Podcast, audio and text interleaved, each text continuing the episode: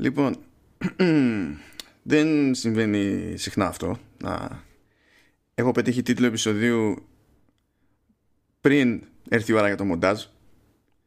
Αλλά νομίζω ότι αυτή τη φορά ήταν λίγο ειδική περίπτωση και έχω βρει. Οπότε το συγκεκριμένο θα είναι το Vertical Slice 78 άνω κάτω τελεία η 50 αποχρώσεις του cringe.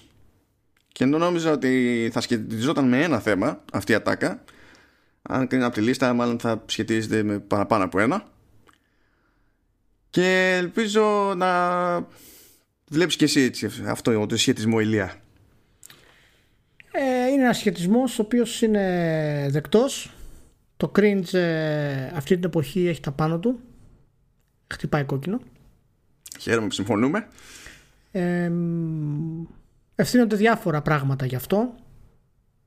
Και πριν προχωρήσουμε λοιπόν στα ουσιαστικά του θέματος να καλωσορίσω τους απαντάχου φίλους και φίλες που τυχόν ακούνε το podcast.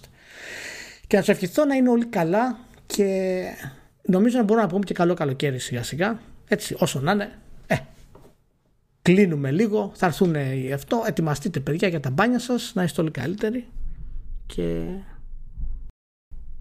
ελπίζω με όχι πολύ καύσωνα. Γράφουμε Παρασκευή 19 Ιουνίου. Κοινώς γράφουμε την ώρα που μάλλον παίζεται The Last of Us Part 2.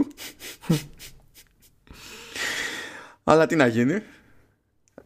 Θα προλάβετε να το τερματίσετε φαντάζομαι μέχρι τη Δευτέρα που θα βγει το επεισόδιο οπότε μετά θα, θα αράξετε για να ξελαμπρικάρετε και θα μας ακούσετε τώρα για καλό για κακό κανείς δεν ξέρει αλλά θα το, θα το δουλέψουμε το πράγμα Έχεις να μοιραστείς κάτι άλλο, Ηλία, σε πρώτη φάση; Ή ε, μπαίνουμε όχι, στο πρόγραμμα. Όχι, δεν έχω να μοιραστώ κάτι άλλο. Απλά, όπως συνήθω, η αγάπη μου σε όλους και έσω έτοιμη για το νούμερο 78 του Vertical Slice.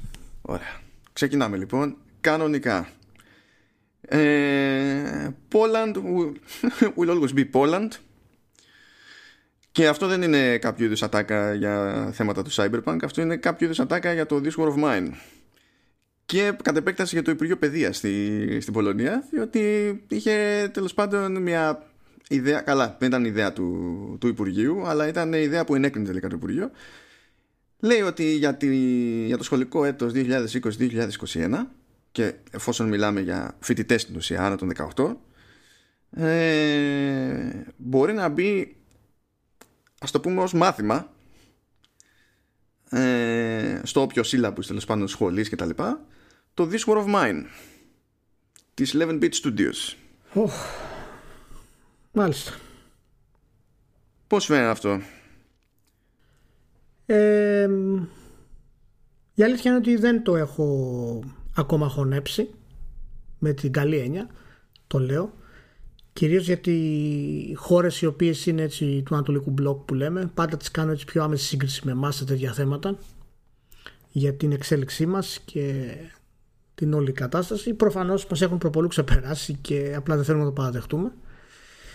Η προσθήκη του War of Mine είναι, είναι μια σημαντική κίνηση. Δεν ξέρω ακριβώς σε τι αποσκοπεί και τι θα αποφέρει αλλά είναι ένα πείραμα το οποίο θα ήθελα και εμείς να κάνουμε παραδείγματος χάρη από το να μην το κάνουμε να πούμε ότι το This War of Mine είχε κυκλοφορήσει το 2014 και βασίζεται σε εμπειρίες στην ουσία των ε, Βοσνίων από το πόλεμο του, του, του Σαράγεβο στα μέσα του 90 ήταν, πότε ήταν, δεν θυμάμαι ακριβώς. Ναι, ναι, ήταν, ναι. Ε, και γνώρισα μεγάλη επιτυχία ε, και κριτική γνώρισα μεγάλη επιτυχία από τους κριτικούς και σε πωλήσεις. Ε, γύρω στα 4,5 εκατομμύρια έχει φτάσει η πωλήση του το οποίο ναι, πραγματικά... μπορεί να είναι και λίγο παραπάνω γιατί αυτή η μέτρηση λέει είναι από τον Απρίλιο του 19 ναι. είναι ένα χρόνο μείον δηλαδή ναι. αλλά εντάξει ε, οπότε η, η, πρώτη μου αντίδραση είναι αυτή για πες μου εσύ πως το βλέπεις Μόνο εγώ έτσι για να συμπληρώσω να, να, να σπρώξω λίγο τη, την αντίδρασή σου ε, δεν μιλάμε για κάτι που απλά έγινε ξέρω εγώ και εντάξει δούλεψε λίγο το σύστημα και κάποιος είχε μια φαϊνή ιδέα αλλά είναι κάτι που στην τελική ήθελε και έγκριση από τον πρωθυπουργό της χώρας οπότε είμαστε αναγκασμένοι να φανταστούμε έναν πρωθυπουργό της χώρας να μπαίνει στη διαδικασία να υπογράψει κάτι τέτοιο σοβαρά. Και επειδή θεωρώ αυτονόητο ότι μας κάνει εντύπωση το concept, νομίζω ότι ακόμη και το ότι μας κάνει αυτή την εντύπωση που μας κάνει, σημαίνει πράγματα για το σε τι φάση είμαστε εδώ γύρω και όχι μόνο εδώ γύρω τώρα, εντάξει, για να είμαστε και σωστοί, γιατί αυτό τώρα που, αυτή η περίπτωση στην Πολωνία δεν είναι ότι έρχεται μετά από μια ολόκληρη σειρά παρόμοιων πειραμάτων σε ένα μάτσο χώρες και ήρθε και η σειρά της Πολωνίας. Εξακολουθεί να είναι περίπτωση, ας το πούμε. Κάπως έτσι. Και ε, πιο πολύ μου κάνει εντύπωση εμένα και ως προς τη θεματική. Όχι ότι οι Πολωνοί έχουν κάποιο θέμα, ας πούμε, με, με Βοσνίους ή Σέρβους ή δεν ξέρω και εγώ. Και να έχουν δεν το γνωρίζω, η αλήθεια είναι. Απλά φαντάζομαι ότι αν προσπαθούσαμε σε αυτή τη χώρα να κάνουμε κάτι ανάλογο, θα πηγαίναμε τόσο προβλέψιμα σε κάτι που να έχει να κάνει ντε και καλά με Ελλάδα, που δεν θα το σκεφτόταν κανένας, ας πούμε, να ασχοληθεί με μια περίπτωση σαν κι αυτή. Ε, ναι, η αλήθεια είναι ότι να το σκεφτεί, να το κάνει, δεν έχουμε φτάσει σε αυτό το σημείο ακόμα. Θα ήθελα να φτάσουμε σε αυτό το σημείο. Ακόμα δεν ξέρω Βέβαια υποτίθεται ότι θα είναι μέρος της αναγνωστικής ε, λίστας ας πούμε για τη νέα ακαδημαϊκή χρονιά. Ε, θα είναι διαθέσιμο μόνο σε, σε ενήλικους μαθητές ε, το οποίο είναι κάπως περίεργο αυτό λίγο η αλήθεια είναι Αυτό γιατί; Ε, δεν θα είχα πρόβλημα να ξεκινήσει από τα ηλικιακά χρόνια με τα δικά μας να το πω έτσι δηλαδή να ξεκινήσει... τι rating έχει; Έχει, έχει, νομίζω έχει 18 πλάσια η αλήθεια είναι. Αν έχει 18 είναι λίγο θέμα ως κράτος να πεις ναι, ναι. Α, ναι. Α, α, απλά θα περίμενα σε αυτή τη, τη, τη φάση επειδή είναι σχολείο ε, σε reading list ε, ξέρεις, να παρακάψουν λίγο τις ηλικίες, αλλά να είναι με καθοδήγηση το όλο θέμα. Αυτό βέβαια δεν ξέρω ακριβώς αν μπορεί να γίνει και πώς μπορεί να γίνει. Θεωρία είναι αυτή, αυτή που λέω. Ε, θα ήταν καλό παιδιά τα οποία είναι 16, 17, 18 παραδείγματος χάρη να μπουν να το αισθανθούν λίγο περισσότερο. Γιατί από 18 και πάνω ε, δεν ξέρω το, το σχολείο των Πολωνών πώς λειτουργεί και τι σχολείο έχεις από 18 και πάνω, ας πούμε. Δηλαδή, αν ναι. έχεις μια χρονιά. Πάντως, λέω ότι προτείνεται σε, σε φοιτητές κοινωνιολογίας Τώρα, ηθικής φαντάζομαι ότι αυτό δεν είναι ένα αυτόνομο πράγμα, ε, αλλά κάτι σύνθετο φιλοσοφίας και, και ιστορίας. Δηλαδή, εντάξει, βγάζει νόημα, ρε παιδί μου. Δεν σου λέει, είσαι στο μαθηματικό παίξε τη War of Mine. Εντάξει, έχει μια λογική το, το πράγμα. Αλλά ναι, δεν είναι πολύ ενδιαφέρουσα περίπτωση. Ναι, είναι κάτι, είναι κάτι καινούριο, κάτι πολύ σημαντικό ε, σαν κίνηση. Περιμένουμε να δούμε τις αντιδράσεις και τα αποτελέσματα. Είναι μέρος της πολωνικής κυβέρνησης όλο, όλη αυτή η προσέγγιση για, για τα video games και σίγουρα θα δούμε πολλά περισσότερα πράγματα. Είναι και λίγο περίεργο βέβαια ότι μιλάμε και για τη συγκεκριμένη κυβέρνηση έτσι που πηγαίνει και έχει χτίσει και μια φρύνη και για άλλα πράγματα και τα λοιπά, πιο είναι, συντηρούκλα και τέτοια και παράλληλα κάνει... Δείχνει, ναι, α, α, απλά σου δείχνει ξέρεις, ότι πολλά πράγματα δεν είναι έτσι όπως τα φανταζόμαστε 100%. Μια κυβέρνηση μπορεί να είναι συντηρητική στην πολιτική αλλά να προσφέρει και σημαντικά πράγματα σε θέματα επιστήμης ή σε θέματα ας πούμε ε, κοινωνικής ε, ανάλυσης και ούτω καθεξής. Βέβαια, να πούμε ότι γενικά η κυβέρνηση δεν είναι αρκετά προοδευτική σε άλλα θέματα, έτσι σε θέματα ας πούμε, που έχουν να κάνουν με, το φύλλο και ε, έχουν προβλήματα διάφορα πάνω σε αυτά. Οπότε, ε, και με τη δικαιοσύνη είχαν κάτι φαϊνές ιδέες και ναι, είναι, η Ευρωπαϊκή Επιτροπή. Είναι μια ζυγαριά ε, σε ορισμένα πράγματα για τους Πολωνούς αυτό το πράγμα. Πιστεύω ότι θα βγάλουν άκρη, να λύσουν τα, τα εργατικά τους γενικά. Πιστεύω ότι θα τα λύσουν εν τέλει σε κάποιο βαθμό γιατί τώρα η κατάσταση στην Πολωνία είναι πολύ δύσκολη εργατικά δηλαδή μιλάμε για εξάωρες μέρες 8 με 10 ώρες εργασία κάθε μέρα και αν παρατηρήσω αν, αν πεις οτιδήποτε πούμε πολύ στην ΤΕΤΕ δηλαδή έχω φίλο Πολωνό ας πούμε που έχει έρθει στην Νορβηγία και μου εξηγούσε πάνω κάτω τα τελευταία χρόνια και είναι αρκετά πιτσιρικάς ε, και για το πώς είναι η κατάσταση εκεί πέρα. Τέλος πάντων, ναι, ε, σίγουρα είναι μια καλή κίνηση. Και περιμένουμε να δούμε αν όντως θα είναι και ουσιαστικά καλή κίνηση. Να δούμε. Και αν ενδεχομένως γίνει ξέρεις, και κάποια μικρή παράδοση του στυλ αλλάζει αυτό του χρόνου και μπαίνει κάτι άλλο ή προστίθεται και άλλο ανάλογα με το αντικείμενο ας πούμε. Ναι. να δούμε ναι. αν είναι πυροτέχνημα ή όχι δηλαδή. Ναι ναι. Δεν μου κάνει καθόλου εντύπωση δεν θα μου κάνει καθόλου εντύπωση αν πιάσει αυτό ε, σε βάθος χρόνου να έχουμε μια ξέρεις, συγκεκριμένη ανάπτυξη παιχνιδιών πάνω σε αυτό το κομμάτι για τους μαθητές ειδικά από την κυβέρνηση. Πέρα από το να είναι games τα οποία είναι εμπορικά ξέρεις κανονικά έξω. Οπότε ε, έχει ωραίες προεκτάσεις θεωρητικά η όλη κίνηση η οποία σκέψη μας φέρνει στο αμέσως επόμενο θέμα ε, διότι προέκυψε ότι το Food and Drug Administration το λεγόμενο FDA των Ναι. ΗΠΑ ναι. ε, έδωσε έγκριση στο πρώτο video game το οποίο υποτίθεται ότι θα μπορεί να συνταγογραφείται ε, ως βοήθεια στη θεραπεία της διαταραχής ελληματικής προσοχής και υπερκινητικότητας. Ναι. Φρόντισα να το ψάξω αυτό στα ελληνικά γιατί δεν υπήρχε περίπτωση να Ναι, θυμάμαι ναι. πώς Μπορείς είναι να- το ADHD. Μπορεί να το λες στα αγγλικά ADHD ή- ή όπως το λένε οι Νορβηγοί αντεχόντε. αυτό, αυτό είναι καλύτερο όλων Είναι, ξεκάθαρα. είναι εγκρίνω. καλύτερο, ναι, το αντεχόντε είναι καλύτερο. Εγκρίνω, εγκρίνω. Ε, χάνεις συντομία, αυτό απλά θα λέει υπερκινητικότητα. Ελπίζω να Ναι. είναι σωστό το overlap για να μην καταλήξουμε με άλλο πρόβλημα. Ε, πρώτον, εντάξει, μένα μου φάνηκε κατευθείαν κουφό το ότι αυτός ο οργανισμός ανέλαβε αυτό το πράγμα. Μμμ. Αυτό είναι το πρώτο που μου φάνηκε περίεργο. Το δεύτερο πράγμα που μου φάνηκε περίεργο είναι ότι πηγαίνει με συνταγογράφηση. Ναι, φαντάζομαι για να το εγκρίνει το FDA θα πρέπει να χρησιμοποιήσει τουλάχιστον τους μηχανισμούς του, οι οποίοι έχουν συνταγογραφήσεις. Τώρα το πώς θα το συνταγω- συνταγογραφήσουν εμπορικά δεν το ξέρω. Φαντάζεσαι να το χρεώνουν 3.000 δολάρια άμα δεν έχεις ασφάλεια. το φαντάζεσαι. τραγωδία μεγάλη. Το φαντάζεσαι τρομερό.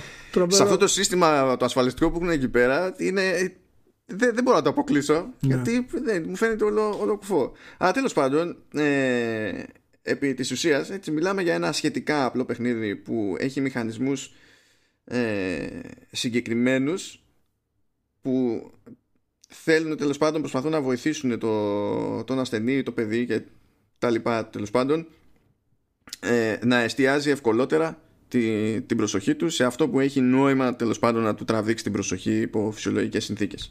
Και έχουν γίνει κάποιες δοκιμές και φαίνεται ε, να υπάρχει βελτίωση μετρήσιμη μετά από ένα μήνα. Και δεν είναι ότι έγινε και ευτυχώς δεν βασίζεται σε μία δοκιμή γιατί έχουν γίνει λέει πέντε clinical studies ε, με τη συμμετοχή 600 παιδιών που είχαν διαγνωστεί με το σύνδρομο. Ναι. Ε, απλά στη μία περίπτωση λέει το 1 τρίτο των παιδιών δεν είχαν πλέον ε, στον ίδιο βαθμό θέμα μετά από ένα μήνα. Τώρα για τις υπόλοιπες τέσσερις δεν ξέρω τι γίνεται. Αλλά λέει ότι οι μισοί γονείς επίσης είπαν ότι είδαν από τη δική τους την πλευρά ουσιώδη βελτίωση στην καθημερινότητα του, του παιδιού τους. Ε, ναι. Να πούμε ότι το, το σύνδρομο αυτό δεν είναι εύκολο σύνδρομο και κάποια παιδιά το έχουν περισσότερο από άλλα, ε, βέβαια.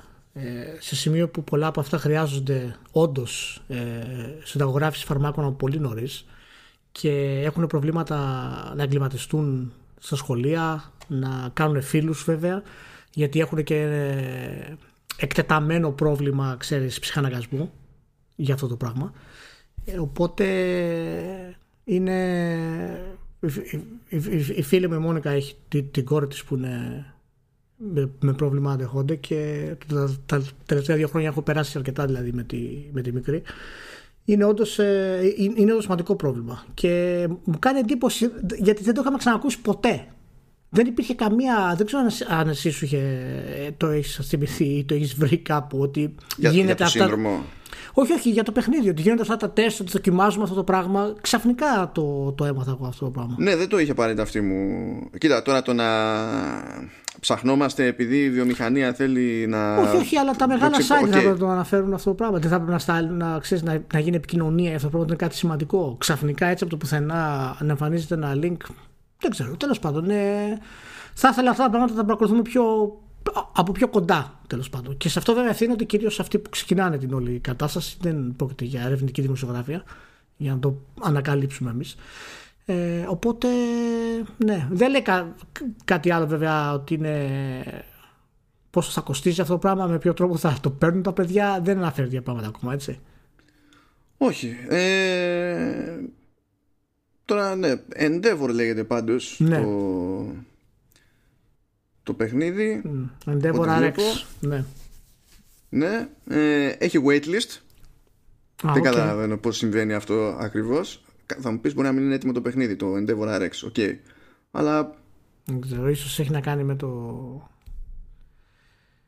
δεν ξέρω, δεν έχω μεγάλο capacity στους servers. Δεν ξέρω, ρε, δεν μπορώ να καταλάβω γιατί έχει waiting Δεν ξέρω, και επειδή μιλάμε για Αμερική, δεν νομίζω ότι ό,τι και να υποθέσουμε μπορεί να είναι πρέπει κάτι είναι... τελείως κουφός. Ναι, πρέπει να είναι κάποιο ασφαλιστικό γρανάζι τώρα, κάποια διαδικασία. Δεν μπορώ να το καταλάβω αλλιώς. Αυτό θα πρέπει στην ουσία να, να στέλνεις ένα mail και να σου στέλνουν το link, εφόσον πληρείς προποθέσει. Απλά πράγματα. Και νομίζω ότι σε αυτές τις περιπτώσεις κιόλας ε, θα έπρεπε να γίνεται και μια προσπάθεια. Γιατί τώρα δεν μιλάμε για κανένα super duper ξέρεις, απαιτητικό παιχνίδι δύσκολο και τέτοια. Θα έπρεπε να γίνεται μια προσπάθεια, ειδικά αυτά τα πράγματα, να σκάνε με τη μία σε όλες τις πλατφόρμες. Δηλαδή και μόνο το ότι αυτό από ό,τι φαίνεται θα είναι κάτι που τι, θα σκάσει σε PC, ξέρω εγώ, ή mobile. Ναι. Ακόμα και, αυτά, και αυτό είναι περιοριστικό. Και γιατί να είναι περιοριστικό; Νομίζω ότι είναι πολύ καλή αρχή τουλάχιστον να σκάσει σε mobile. Αν είναι να, να εμφανιστεί κάπου να σκάσει πρώτα σε mobile, γιατί είναι πιο εύκολο τα, τα παιδιά να τα έχουν μαζί τους αλλά απ' την άλλη και ένα switch δεν θα με χαλάει ας πούμε. Γιατί και τα παιδιά έχουν φορητό switch μαζί τους. Ε, κονσόλες και PC ξέρεις είναι δευτερεύοντα πιστεύω αν υπάρχει μια λίστα ας πούμε αναμονής για τις πλατφόρμες. Αλλά κανονικά ξέρεις αυτό θα πρέπει να εμφανίζεται παντού ε, επί τόπου.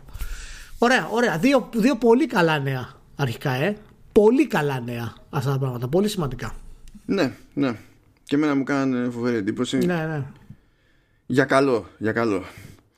Και τώρα εντάξει, θα πάμε λίγο στα πιο προβλεπέ για την περίπτωσή μας. Είχαμε κάποια ψιλονεάκια λίγο εκεί πέρα από Microsoft μεριά πάλι που και εκείνη σκάει πράγματα με σταγονόμετρο.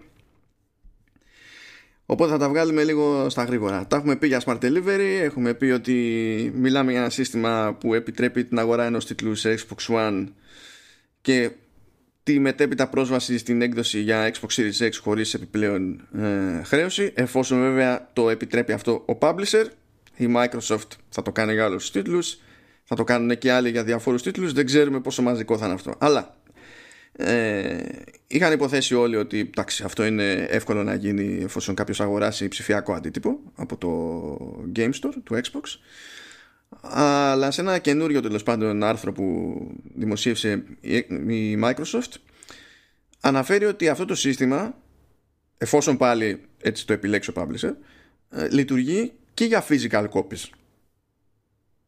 οπότε δεν αφήνει κανέναν απ' έξω ναι.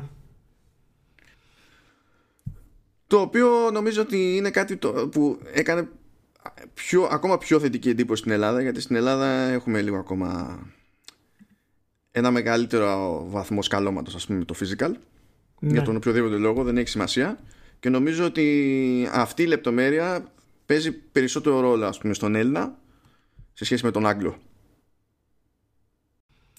ε, για το θέμα του physical λες; Ότι αυτό το σύστημα το smart delivery ναι. φροντίζει να σε καλύπτει και εφόσον χρησιμοποιήσεις κάτι που έχεις σε δισκάκι ναι όχι απλά για, το, για τη γενική ιδέα. Η γενική ιδέα ε, είναι εντάξει, είναι nice to have έτσι ναι. κι αλλιώς, ας πούμε. Ήταν σχετικά προβλεπέ όμως να γίνει αυτό, έτσι. Δηλαδή ναι, δεν μπορείς ναι. να διαχωρίσουν ε, ξέρεις, οι physical και οι digital να έχουν διαφορετική αντιμετώπιση. Μου κάνει εντύπωση, εάν κάτι μου κάνει εντύπωση, δεν είναι απαραίτητα η όλη στρατηγική της Microsoft, την έχουμε ξανασυζητήσει και λειτουργεί. Μου κάνει εντύπωση πόσο ομαλό φαίνεται όλο αυτό. Δηλαδή δεν έχω ακούσει ούτε ένα πρόβλημα. Όλες τις ανακοινώσεις είναι καρφί. Θα κάνουμε αυτό, γίνεται αυτό, θα ισχύει αυτό, θα κάνουμε αυτό. Τώρα σου λέει θα κάνεις και αυτό. Είναι πάρα πολύ ομαλός ε, ο τρόπος που παίρνει όλο αυτό το, όλο αυτό το σχέδιο που κάνει η Microsoft και μου αρέσει, μου βγάζει μια σιγουριά.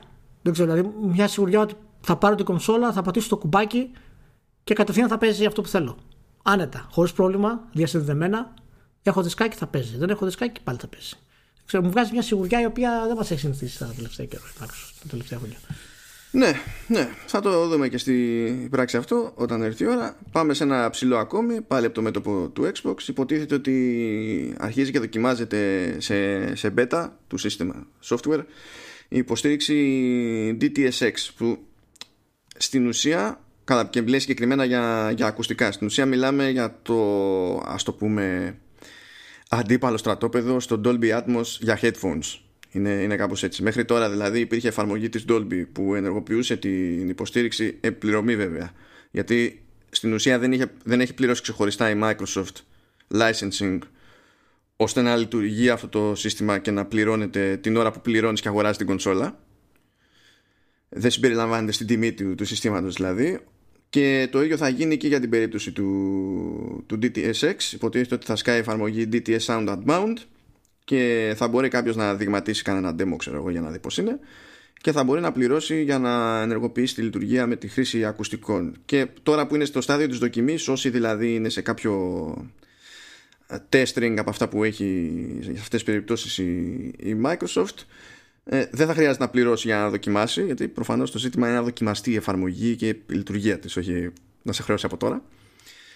Και αυτό είναι άλλο ένα πραγματάκι που είναι nice to have. Στην ουσία το μόνο που αλλάζει δηλαδή πέραν το ότι μπορεί κάποιος να έχει μια προτίμηση για τεχνικούς λόγους στο ένα ή στο άλλο σύστημα το μόνο που αλλάζει είναι ότι ο developer περισσότερο ή κάποιος που μπορεί να έχει streaming service είτε μιλάμε για βίντεο είτε για μουσική είτε δεν ξέρω και εγώ τι. Αν έχει λόγο να χρησιμοποιήσει αυτό το σύστημα αντί για Dolby Atmos το Xbox θα ξέρει τι να το κάνει Μάλιστα. στην περίπτωση το, των ακουστικών. Αλλιώς ναι. στην πραγματικότητα περιγράφουμε, δηλαδή Dolby Atmos και DTSX είναι ευθέως ανταγωνιστικά, πάνω κάτω έχουν ακριβώς τον ίδιο στόχο, παρόμοια προσέγγιση κτλ. Δεν λέμε για κάτι πιο εξωτικό δηλαδή. Αυτό είναι. Ωραία. Ωραία. Είναι, μια... είναι κάτι εξτρά για, για τους developers. Μ' αρέσει, μ' αρέσει. Το συζητάμε στο προηγούμενο podcast ότι κάτι πρέπει να κάνει η Microsoft με το θέμα του ήχου. Δεν είναι ακριβώς αυτό, αλλά τουλάχιστον δίνει, ανοίγει λίγο παραπάνω το, τη σκηνή για τους ε, developers. Ναι, έχει στην ουσία τώρα, δηλαδή θα έχει DTSX, έχει Dolby Atmos, έχει το λεγόμενο Windows Sonic, το οποίο πραγματικά πρέπει να μην ξέρει κανένας τι είναι ακριβώς, ασχολιαστώ, ε, και υποτίθεται ότι έχει και ένα άλλο project που το λέει γενικά Spatial Audio, ε, που αυτό κινείται προς τη μεριά που προσπαθεί να κινηθεί σε κάποιο βαθμό και η Sony ας πούμε ίσως όχι το ίδιο επιθετικά αλλά αυτό είναι, αυτή είναι η γενική κατεύθυνση, ας το πούμε έτσι. Ναι. Αλλά ακόμη δεν έχει μετουσιωθεί σε κάτι συγκεκριμένο, οπότε μένει το ερωτηματικό. Και πάμε για το τρίτο και τελευταίο σχετικό, σχετικά με, με Xbox. Ε, προέκυψε ότι τέλος πάντων θα μπει στη διαδικασία η Microsoft να αλλάξει το hardware που έχει ε, που και χρησιμοποιεί ως servers τέλος πάντων για την υπηρεσία xCloud. Θα βάλει νεότερο μέσα στο 2021 το οποίο hardware που θα χρησιμοποιήσει θα βασίζεται στην ουσία στο, στο Xbox Series X. Οπότε άσχετα με το τι γίνεται τώρα με beta testing ας πούμε στις χώρες που γίνεται για την υπηρεσία λογικά τότε θα έχουμε κάποια βελτίωση. Αυτό ε, αυτό το πέτυχα ήταν κάτι στο οποίο είχα ποντάρει Είχα κάνει μια σχετική τέλος πάντων. Ένα σχετικό μονόλογο πήγα από συζήτηση, αλλά πιο κοροϊδεύω. Είχα κάνει ένα σχετικό μονόλογο σε επεισόδιο για το Xbox Series X τέλος πάντων που βγήκε στο Whatever Fit. Θα βάλω link σε περίπτωση που έχει κάποια απορία. γιατί είχε ήδη πει η Microsoft ότι στο consumer, δηλαδή το, την κονσόλα που θα παίρνει ο καταναλωτής τέλος πάντων, έχει κάποια πράγματα που υφίστανται ακριβώς για να δουλεύει καλύτερα ως uh, server του xCloud.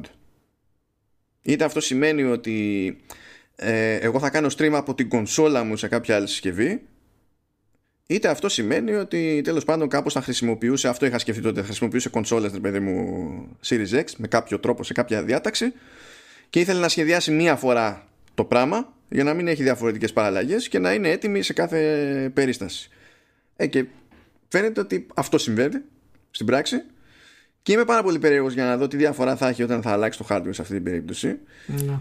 ε, και ακόμη περισσότερο α, περίεργος ούτως ή άλλως από το concept ότι το παίρνει, για μένα αυτό δείχνει πόσο σοβαρά παίρνει το xCloud παρότι επικοινωνιακά ξέρεις το σπρώχνει αβέρτα όλη την ώρα κάτι και λίγο. Απλά είναι κάτι που είναι λίγο στο παρασκήνιο ας πούμε και αναφέρεται που και που. Διότι δεν γίνεται να μην το έχεις πάρει σοβαρά και να έχεις εξειδικευμένο hardware μέσα στην κονσόλα σου που τη δίνεις στον καταναλωτή ειδικά για αυτό το λόγο; Ε, συμφωνώ και είναι ένα ακόμα δυνατό χαρτί της Microsoft. Και να σου πω κάτι, μου κάνει πολύ εντύπωση εμένα προσωπικά που δεν το σπρώχνει τόσο πολύ. Πλέον θα έπρεπε να το σπρώχνει παραπάνω. Μετά την αποτυχία του Stadia ε, τουλάχιστον αυτή την περίοδο θα ήταν πολύ καλή ευκαιρία όχι απαραίτητα ξέρεις να το διαφημίσει, να το μαρκετάρει, να ξεκινήσει δηλαδή, αλλά πολύ απλά πετώντας ένα βίντεο εδώ και εκεί, μία συμφωνιούλα από εδώ και από εκεί, να εκμηδενήσει την ουσία οποιονδήποτε θέλει να ασχοληθεί με το στάντια ακόμα. Οπότε να γυρίσει τα βλέμματα να παρακολουθήσουμε όλοι το, το xCloud. Είναι, είναι αρκετά προσγειωμένη, γιατί ξέρω ότι αυτό το πράγμα είναι πάρα πολύ δύσκολο. Είναι μέρος της φιλοσοφίας της και δεν ξέρω, πραγματικά αισθάνομαι ότι πάει να κάνει μια επανάσταση επίπεδου Xbox Live.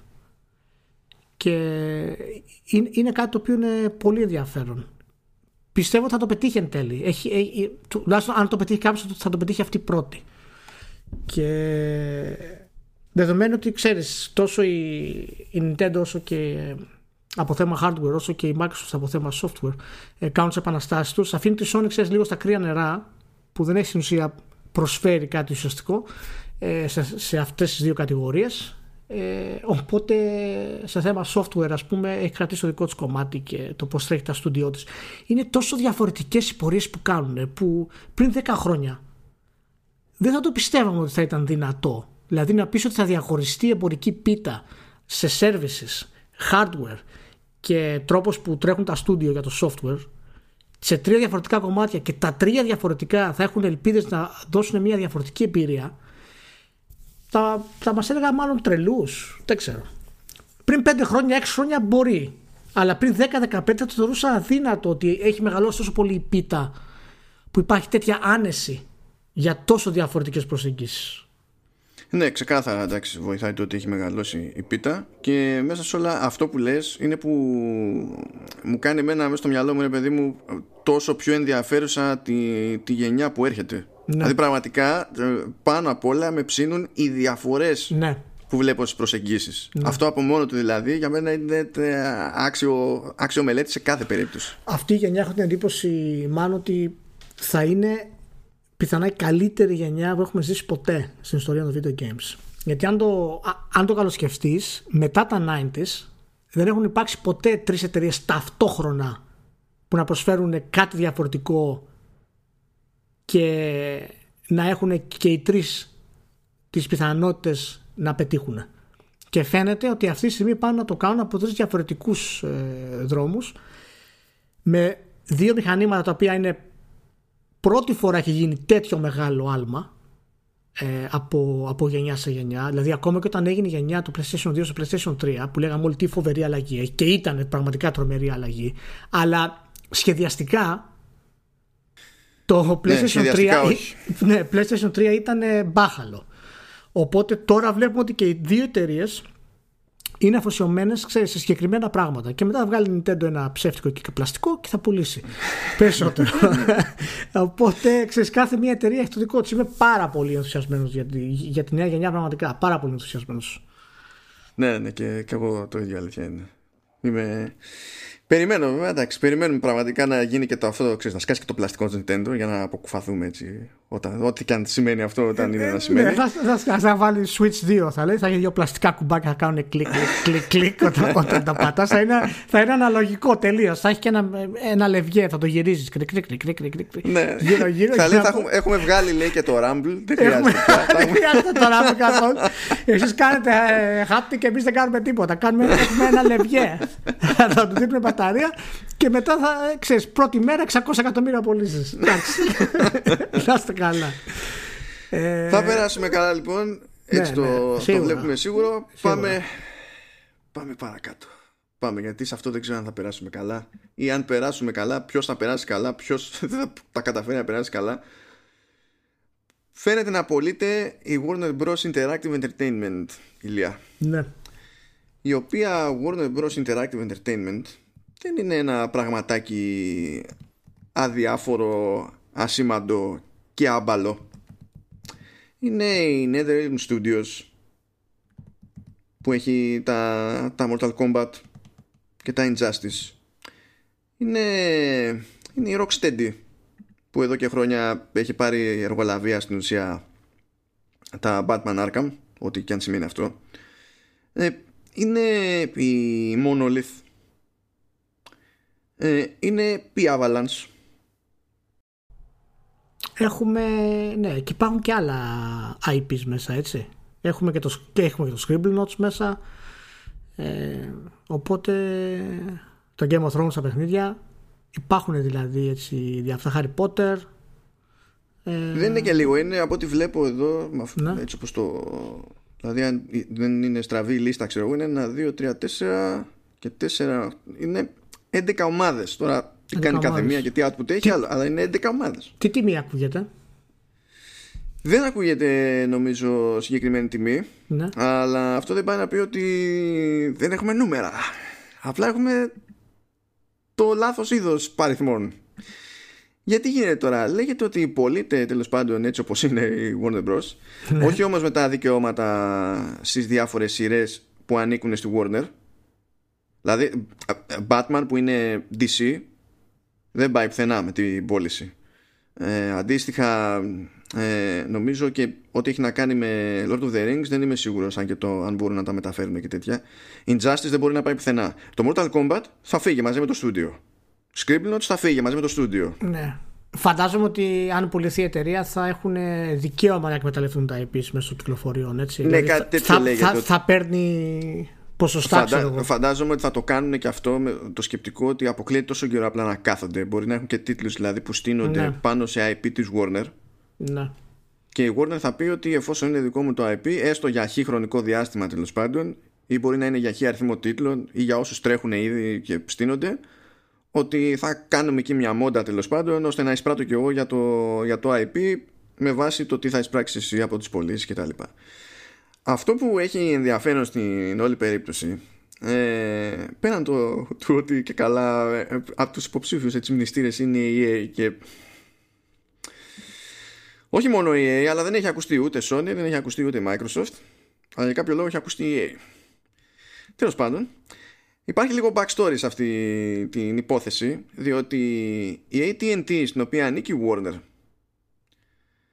χρωστάει 200 δισεκατομμύρια δολάρια ηλία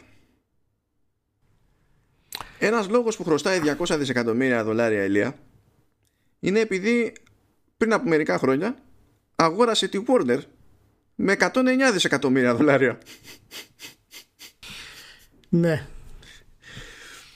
Δηλαδή με μία αγορά υπερδιπλασίασε το, το εταιρικό χρέος και ξαφνικά συνειδητοποίησε ότι αυτό είναι πολύ δύσκολο να το ρεφάρει και λέει ας πουλήσω ρε φίλε Κοίτα, όλο το interactive μέρος ναι. της Warner.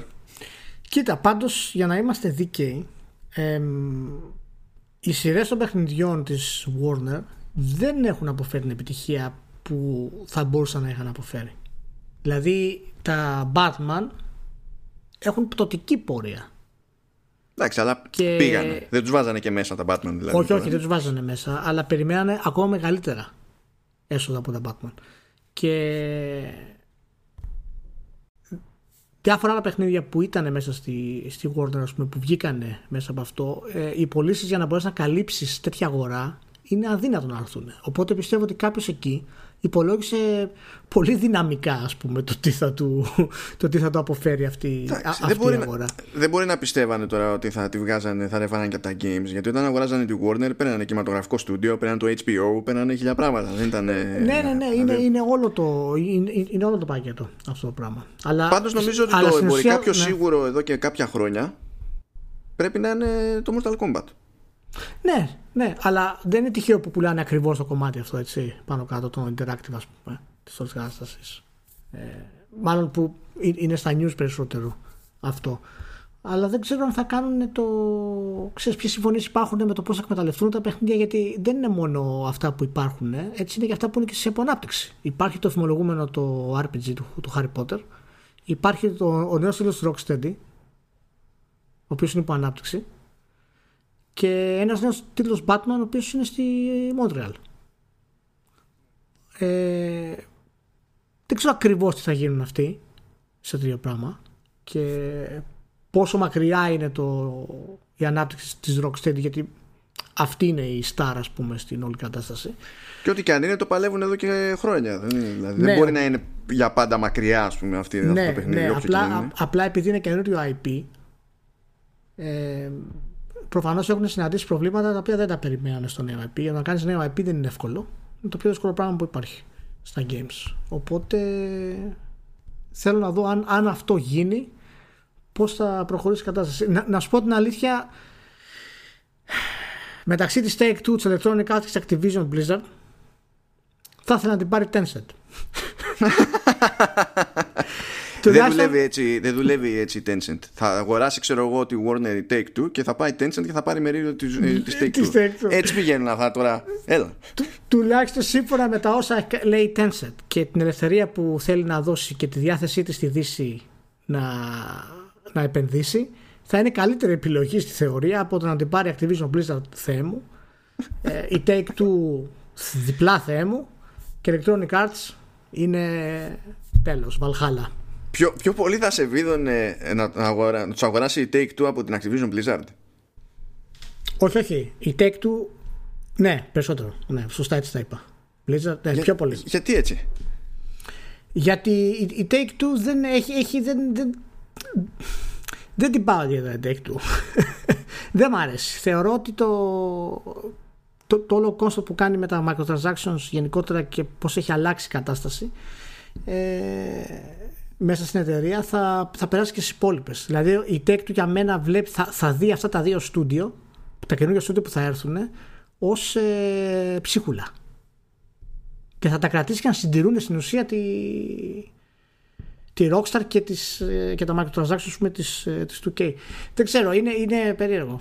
Η, η tech του γενικά δεν μου πολύ άρεσε σαν επιλογή. Βέβαια εντάξει τώρα αυτά είναι σχετικά γιατί ούτε η Activision Blizzard μου πολύ άρεσε σαν επιλογή. Ε... Καλά από αυτά τα τρία ονόματα που έχουν ακουστεί, εγώ δεν θέλω κανένας να αγοράσει τη Warner. Ναι, αλλά... ναι, ναι προφανώς. Προφανώς, αλλά ναι, δεν ξέρω. Ε, εσένα σου κάνει η Activision Blizzard χειρότερη; Όχι, εμένα μου κάνει χειρότερη η EA. Απλά εκτός, μεταξύ... εκτός, α... εκτός από την EA, άστην, την ε, βγάζουμε ναι, εκτός. Εντάξει, ε, ναι, αν έπρεπε να διαλέξω μεταξύ Take-Two και Activision Blizzard, ναι. ε, μάλλον θα διάλεγα Take-Two. OK. Okay. Ε, σου με, με την Activision τη φοβάμαι ακόμη περισσότερο. Ναι. Μα η, η Activision έχει κάψει franchises επειδή έπεσαν κάτω από ένα, ένα δις σε ετήσιο τζίρο. Η Take-Two δεν φτάνει τέτοια καλά μέχρι εκεί. Ναι. Απλά έχει, ξέρεις, ε, δίνω λίγο παραπάνω σε Activision εγώ, γιατί η Activision ξέρει να χτίζει νέα franchises. Σημαντικά. Και όταν το κάνει προφανώς, έτσι. και, ξέρει, και ξέρει και να τα συντηρεί μέσα στον χρόνο. Δηλαδή, εάν έχει καλή διάθεση, η Rockstar θα μπορεί να βρει καλό σπίτι στην Activision Blizzard. Αλλά αυτό, παιδιά, είναι θεωρία Dr. να γίνει. Ξεχάστε το έτσι, έτσι και την πάρει Activision Blizzard. Με συνοπτικές διαδικασίες η Rocksteady θα διαλυθεί. Κουνήσου ρε Microsoft πήγε και μου πήρες in exile, ας πούμε. Και... Ε, ε, στείλ τους Ρεμάνο στείλ τους Ρεμάνο ένα mail να γάμω το και να το μου. Τι είναι 4 δις, 5 δις, δηλαδή, πώ θα κάνει 3 δι. Για, για μικρά παιδιά είναι αυτά, Έλα, αυτά τα πράγματα τώρα. Είναι φως φανάρι. Είναι φως φανάρι. Είναι φως φανάρι. Πραγματικά. Δηλαδή τι Ωραία. να πω, φαντάζεσαι να ήσουν η Microsoft και να έλεγες παίρνω Σας αγοράζω όλους μόνο για το Mortal Kombat. και να έχει εργολαβία το Mortal Kombat. Χάμω θα γινόταν. Να πάρω το Mortal Kombat. Και με το Mortal Kombat θα λανσάρω e-sports ειδικά στο, στο Xbox. από εκεί θα ξεκινήσω. από εκεί θα ξεκινήσω το νέο σχέδιο. Ωραία. Τι να πω, τι να πω. Και καλή τύχη εύχομαι στη Warner Bros. στο Interactive Entertainment όπου καταλήξει. Ναι. Θα το παρακολουθούμε αυτό από κοντά να δούμε τι πρόκειται να γίνει. Ναι. Και ξεκινήσαμε τις αναφορές στην EA ας συνεχίσουμε τις αναφορές στην EA έπαιξε το EA Play Live. Δυστυχώς το είδα live. Ήρθε και αυτό. EA, EA Play 2020 ναι. Ε, κάθε χρόνο ξενερώνω με τις παρουσιάσεις της EA mm πρωτίστως για αυτό που κάνει και θεωρεί ότι είναι παρουσίαση. Και σε δεύτερο στάδιο για το τι περιλαμβάνει η παρουσίαση. Και κάθε χρόνο καταφέρνει να γίνεται χειρότερη ηλία κάθε χρόνο. και δεν προσπάθησε καν να κάνει μεγάλη παρουσίαση. Το stream ήταν περίπου 45 λεπτά. Ήταν μικρότερο από άλλες χρονιές. Και κατάφερε πάλι να είναι χειρότερο. Εγώ δεν το είδα live. Ε, αλλά... Καλά έκανες. Κανείς να μην βάλει να δει όλη την παρουσίαση από την αρχή επειδή υπάρχει το, video online. Δηλαδή, ναι, εγώ, αλλά... εγώ είχα πληρώσει το θα βάλω το link έτσι. Αλλά μην πατήσετε play. Γιατί εντύπωσή μου στο βλέποντάς το κατάφερα και είδα αρκετό, δεν μπορούσα να το ολοκληρώσω είναι η αλήθεια. Ε, και εμένα δεν μου άρεσε η παρουσίαση. Ε, αλλά πιο πολύ δεν μου άρεσε αυτά που είδα μέσα. Να σου πω την αλήθεια. Δηλαδή, είδα την ανακοίνωση το Apex Legends ε, έρχεται στο Switch και με crossplay. Μπράβο, αλλά OK. Okay. Και γενικά έλεγε πολλές, σε πολλές περιπτώσεις ότι δίνει πόνο με crossplay πλέον ναι. προχωρώντας. Ότι ναι. φέρνει και, θα φέρει διαφόρους τίτλους στο Switch. Και από τα σημαντικότερα που είχε να διατυμπανίζει σε όλη την παρουσίαση ήταν αυτό και αυτό και αυτό που ήταν μόνο σε Origin, τώρα και σε Steam. Τώρα και σε Steam. Τώρα και σε Steam. Ναι, μας ενημέρωσε το Sims 4 έρχεται στο Steam. Ναι. Επειδή είναι σχετικά πρόσφατος τίτλος. Ε,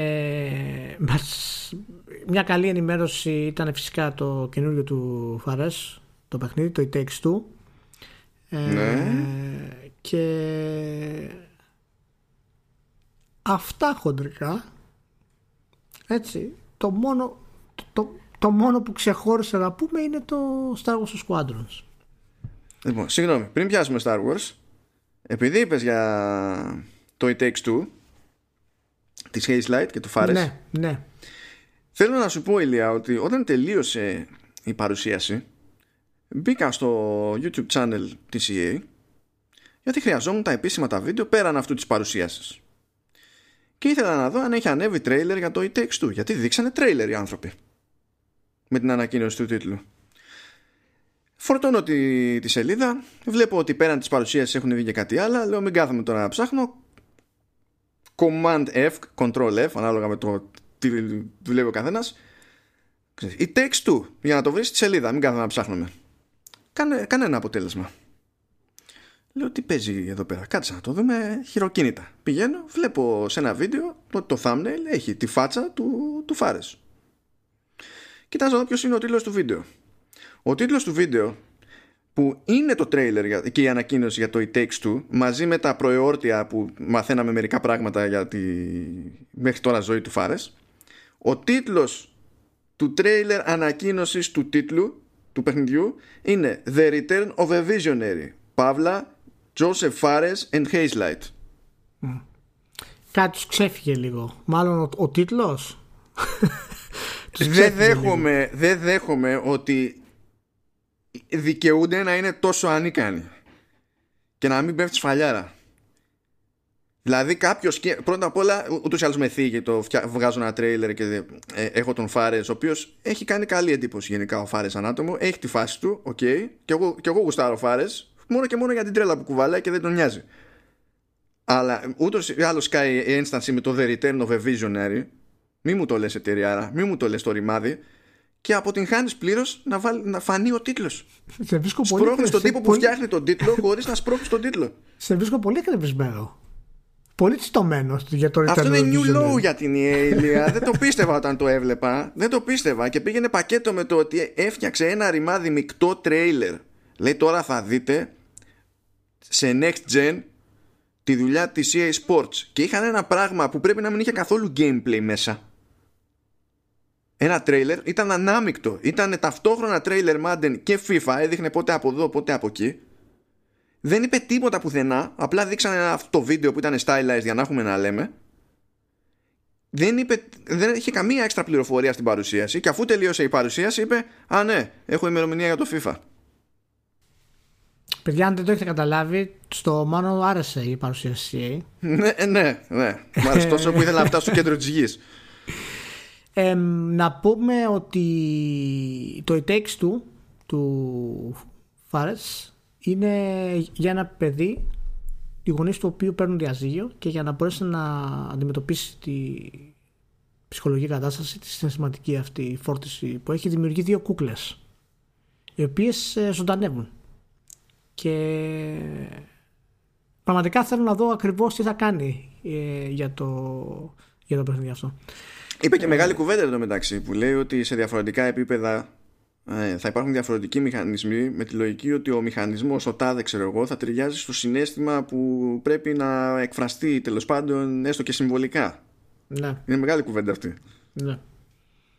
ε, οπότε πρέπει να το δούμε πραγματικά είναι ένας εξαιρετικός δημιουργός ε, και από το Brothers και από το A Way Out έχει δείξει ότι αυτό που κάνει είναι ξεχωριστό τέλος πάντων. Είναι αρκετά έτσι διαφορετικός από κλασικούς ε, developers. Έχει μια τρέλα πάνω το όπως είπες και εσύ. Και πιστεύω ότι θα δούμε καλά πράγματα από αυτόν. Η αλήθεια είναι ότι θα ήθελα να τον εμπιστευτεί μια εταιρεία περισσότερο από τα EA Originals. τα οποία έχουν περιορισμένο budget και περιορισμένη ας πούμε έτσι αισθητική και σκεπτικό μια μεγαλύτερη εταιρεία από, από τα EA Originals και να του πει πολύ ωραία αν μας δείξεις κάτι ας πούμε, που μας ενδιαφέρει θα σου δώσουμε ένα budget λίγο παραπάνω μπορεί να είναι ο βελτιωμένος Cage μπορεί να φτάσει στο σημείο να είναι ο βελτιωμένος Cage ο, ο Φαρές. Οπότε... πρέπει να σηκωθεί και να φύγει από εκεί πέρα. Δεν ξέρω τι σου συμφωνία. Ναι, ναι, γι αυτό, γι' αυτό λέω. Δεν ξέρω αν έχει κάνει, ξέρεις, δύο-τρία παιχνίδια, ξέρω εγώ κτλ. Δεν ξέρω, αλλά είναι μια καλή ευκαιρία ο Φαρές. Αν πάει καλά, πιστεύω ότι είναι το επόμενο στάδιο του, του Cage. Αυτός, γιατί ο Cage, παρότι τα ωραία που έχει κάνει, είναι λίγο έτσι, ξέρεις, flat σιγά σιγά. Δηλαδή είναι αναμενόμενο αυτό που κάνει. Ε, οπότε θα δούμε. Θα δούμε. Ωραίο. Να πω επίσης ότι ανακοινώθηκε και το, το καινούριο Skate το Skate 4 που είναι μια πολύ καλή σειρά ε, της EA οπότε εντάξει δεν ήταν όλο χάλια ας το πούμε. Αλλά... αυτό είναι πολύ πρώιμο όμως. Δεν είχαν να δείξουν ούτε concept δεν είχαν να δείξουν τίποτα ναι. Απλά το ανακοινώσανε τώρα γιατί έγινε πάλι η ανακοίνωση για το Tony Hawk να δείξουν ότι και αυτή είναι στο παιχνίδι κτλ. Έχουν δηλαδή κάποιες έτσι διαθέσεις. Δείξανε κάποια, κάποιες σκηνές από το νέο Dragon Age. Ε... Δεν, ε, δεν ξέρω αν ήταν Dragon Age αυτό. Ήταν Fantasy και ήταν Bioware και ήταν ένας βράχος και βγαίνουν κάτι λάβες. Ε, Dragon Age, αυτό είναι το Dragon Age. Α το άμα είναι λίγο fantasy, λίγο Bioware, κάπου τι θα το Dragon είναι, Age. Κοίτα, δείξανε και δύο αυτοκίνητα από την Criterion. Φαντάζομαι ναι, φτιάχνουν ναι, 6 χρόνια δύο αυτοκίνητα. Άμα, δεν μπορώ να βγω και να πω burnout γιατί τους φοβάμαι. Οπότε δείξανε και αυτά. Αυτά ήταν τα πιο σημαντικά που θα έπρεπε να δείξουν. Δεν τα είχαν έτοιμα. Προφανώς πάνε για τη νέα γενιά. Το πιο έτσι μεστό κομμάτι ήταν το Star Wars στο Squadrons. Ε... Έπρεπε να φάμε εκεί πέρα όμως 5 λεπτά στην αρχή για να μας εξηγήσει ο, ο developer α, ότι είναι από μικρός fanboy Star Wars και να δούμε και παιδικά του σχέδια. Επειδή ναι. καθόταν και ζωγράφιζε. Ναι. Πώς σου φάνηκε το gameplay trailer, Πρώτα απ' όλα δεν ήταν, δεν ήταν αυτό gameplay trailer. Όχι ότι με πείραζε, γιατί μπήκε, μπαίνει στη διαδικασία και εξηγεί κάποια modes τέλος πάντων. Σου δίνει στίγμα δηλαδή για το παιχνίδι. Δεν είναι ναι. ότι είναι κενό νοήματος. Απλά δεν κατάλαβα ακριβώς γιατί λέγεται gameplay trailer. Ναι, τέλος ε, πάντων. ναι, ε, ε, έδειξε μέσα φάση από το παιχνίδι. Την ώρα που παίζεις. Αυτό το λένε gameplay trailer. Ας πούμε, ναι. και εξήγησε τα, τα τέτοια. Κοίτα, πρόβλημα δεν έχω το concept. Ε, είναι απόλυτος λογικό. Βέβαια, ε, όπως μου είπε και ένας φίλος, δεν μπορώ να καταλάβω γιατί ο κόσμος δεν πιάνει ότι είναι ε, reskinned το, το Battlefront 2. Απλά είναι στο διάστημα, ξέρω εγώ. Και υποτίθεται ότι στο Battlefront 2 είχαν κάνει κάτι απόπειρες εκεί πέρα με Space Combat, αλλά τα κόψανε μετά ή τα κάνανε wind down, δεν ναι. θυμάμαι. Κάτι είχε ναι. γίνει. Ναι. ναι, και λες τώρα τι κάνει μια μια στα κεραμίδια. Αλλά το, ότι το concept έχει, έχει ζουμί άμα γίνει καλά και άμα δεν κάνουν τις φυλακίε που κάνανε με το, με το grind, γιατί βγήκανε πάλι και είπαν ότι θα υπάρχουν cosmetics, ιστορίες κτλ. Και, και μπορείτε να τα εξασφαλίσετε όλα απλά παίζω στο παιχνίδι. Ναι, αλλά άμα για να τα εξασφαλίσω πρέπει να παίζω το παιχνίδι μέχρι το 2045. Κοίτα, από ό,τι κατάλαβα ε, από αυτά που δείξανε, φυσικά θα έχει και, ξέρεις, και multiplayer βέβαια και single player. Το single player θα έχει δύο επιλογές. Θεωρητικά θα μπορείς να το παίξεις co-op, δεν το συζητάω αυτό. Ε, δεν, δεν φάνηκε. Δεν φάνηκε, όχι, δεν φάνηκε, δεν φάνηκε. Γι' αυτό λέω θεωρητικά. Ε, μπορείς να το παίξεις κοπ. Θέλω να πιστεύω θα μπορείς ε, ο καθένας από το δικό του story, ας πούμε, με κάποιο τρόπο. Ελπίζω δηλαδή, γιατί θα είναι μια ευκαιρία που θα πρέπει να, να εκμεταλλευτούν. Αυτό που είπανε σίγουρα είναι ότι θα είναι όλο playable σε VR. Δεν είπαν ακριβώς πλατφόρμες εκεί, αλλά είπαν VR ναι. τέλος πάντων. Κοίτα, από θέμα δράσης, ρυθμού ε, special effects ήταν εξαιρετικό φυσικά ε, είδαμε στα cockpit ε, κάποιες επιλογούλες του που το κάνουν λίγο πιο πολύπλοκο η αλήθεια είναι ότι από θέμα δράσης δεν είδαμε ιδιαίτερη ποικιλία και αναγκαστικά θα πρέπει να πάω να το συγκρίνω τουλάχιστον αρχικά έτσι δεν ξέρουμε το παιχνίδι τι θα περιλαμβάνει ε, με, τα, με το TIE Fighter ας πούμε και τα X-Wing της εποχής ε, πριν 20 και χρόνια, τα οποία ήταν και, και παραμένουν ας πούμε, τα κορυφαία. Το TIE Fighter ειδικά ας πούμε, παραμένει ένα από τα top 2 διαστημικά παιχνίδια που έχουν βγει ποτέ μαζί με τα Free Space και δεν είδα αυτό το επίπεδο ξέρεις, βάθους οι διάφορες αποστολές που είχε μέσα οι συνδυαστικές ας πούμε ε, αναμετρήσεις ήταν ένα χάος, ένα πανέμορφο χάος, ένα πανέμορφο στάγος κινηματογραφικό χάος, το οποίο μπορεί να είναι πάρα πολύ ωραίο, το οποίο μπορεί να έχει πολύ ενδιαφέρον. Ε, είπανε για το single player ότι θα ακολουθήσετε λέει τα βήματα άρα όπως ήταν με το TIE Fighter και το X-Wing αναμένω να έχει κάποιο story component το οποίο θα έχει κάποιες επιλογές στην αρχή θα ξέρεις, ε, το, ότι έτσι κι αλλιώς φτιάχνεις με τη μία υποχρεωτικά ναι. δύο χαρακτήρες έναν από New Republic ναι. και έναν από Empire ναι. το έδειξαν δηλαδή και αυτό και για τους χαρακτήρες και ότι θα φτιάξεις λίγο το, ε, το, το σκάφος σου ήθελα να δω περισσότερο λίγο στο gameplay trailer ειδικά να δω διαφορετικά modes ε, στο σχεδιασμό όχι απαραίτητα ξέρεις στο έχουμε multiplayer και έχουμε single player και να δω δηλαδή πώς θα συμπεριφέρεται σε διάφορες αποστολές. Ελπίζω να έχει, να έχει καλή έτσι, ποικιλία. Ε, μην προτρέχουμε να πούμε ότι η EA έχει διορθώσει την πορεία της στο Star Wars. Είναι κάποια θετικά σημάδια με το τελευταίο που έβγαλε το Jedi. Ε, πώς το λέγανε αυτό το ξέχασα τώρα αυτή τη στιγμή ε, Jedi Fallen Order. Ναι το Jedi Fallen Order. Και, και αυτό φαίνεται ότι έχει κάποια σωστά σημάδια. Απλά μην κάνετε το λάθος η EA ε, τα λάθη θα κάνει στα sequel. Είναι το sequel του Fallen Order που πρέπει να φοβόμαστε πάρα πολύ. Και το πώς θα το μεταμορφώσει τώρα που έγινε επιτυχία. Λοιπόν, οπότε αυτό ίσως βγει καλό και έχει ένα, ένα αστερίσκο για αυτό που είπες ότι, ότι είναι ξέρεις, σαν το Battlefield οπότε ίσως είναι το νέο Battlefield με άλλα λόγια αλλά έχοντας μάθει από τα προβλήματά τους θα το κάνουν καλύτερο ε, οπότε ξέρεις, έχω μια επιφύλαξη στο πώς θα το επεκτείνουν σε αυτό αλλά η η, στην ουσία διαλύει τα παιχνίδια της αφού γίνουν επιτυχία δεν ξέρω να υποθέσω, είναι και τίτλος EA Motive υποτίθεται, που νομίζω έχει προλάβει να βγάλει άλλο τίτλο η Motive. Εγώ, δεν θυμάμαι. Εγώ δεν θυμάμαι. Έχω την εντύπωση ότι, δηλαδή, ε, εδώ τώρα ξέχασα πώς λέγεται η τύπησα πάλι, που έχει ήδη σηκωθεί και έχει φύγει. Και πήγε Stadia. Ναι. Και είναι μαζί με τον Χάρισον. Μαζί με τον Χάρισον. Δεν είναι μαζί με τον. Άλλη δουλειά ο καθένας. Αλλά που έχει πάρει τα στούντιο που ήταν πριν Ubisoft για Assassin's και τα λοιπά πήγε ανέλαβε η Motive για να στήσει την Motive ναι και μετά έφυγε και πήγε Stadia ναι ναι η Jade ναι η Jade Raymond ωραία λοιπόν θυμάμαι να πηγαίνει στην, και να μαθαίνουμε ότι ε, στην ουσία διευθύνει τη Motive θυμάμαι να περνάνε χρόνια χωρίς να βγαίνει τίποτα από Motive να φεύγει η Jade Raymond να πηγαίνει Google να συνεχίζουμε να μην ακούμε τίποτα από Motive και έχω την εντύπωση ότι παίζει να είναι και η πρώτη φορά που βλέπουμε για τίτλο από τη Motive και είναι αυτό. Ναι. Η αλήθεια είναι ότι η, στη Motive της καταλογίζεται ότι πήρε μέρος στο Battlefront 2 και σε συνεργασία με την DICE και την Criterion και όντως ήταν ε, η Raymond τότε στη, στη Motive όταν έγινε η ανάπτυξη του Battlefront 2 οπότε ήταν μέρος του όλου πανικού που είχε γίνει. Αλλά αυτό είναι το μοναδικό και δεν είναι τίτλος. Στη δεν έχουν βγάλει τίτλο, έχουν συμμετέχει στην ανάπτυξη του Battlefront 2 και ο πρώτος τους τίτλος είναι συγκεκριμένος. Το Star Wars Squadrons. Τόσα ε... χρόνια δηλαδή κάθονται και την είναι ολόκληρο στούτιο, ας πούμε, και δεν έχει καταφέρει να, να κάνει κάτι EA.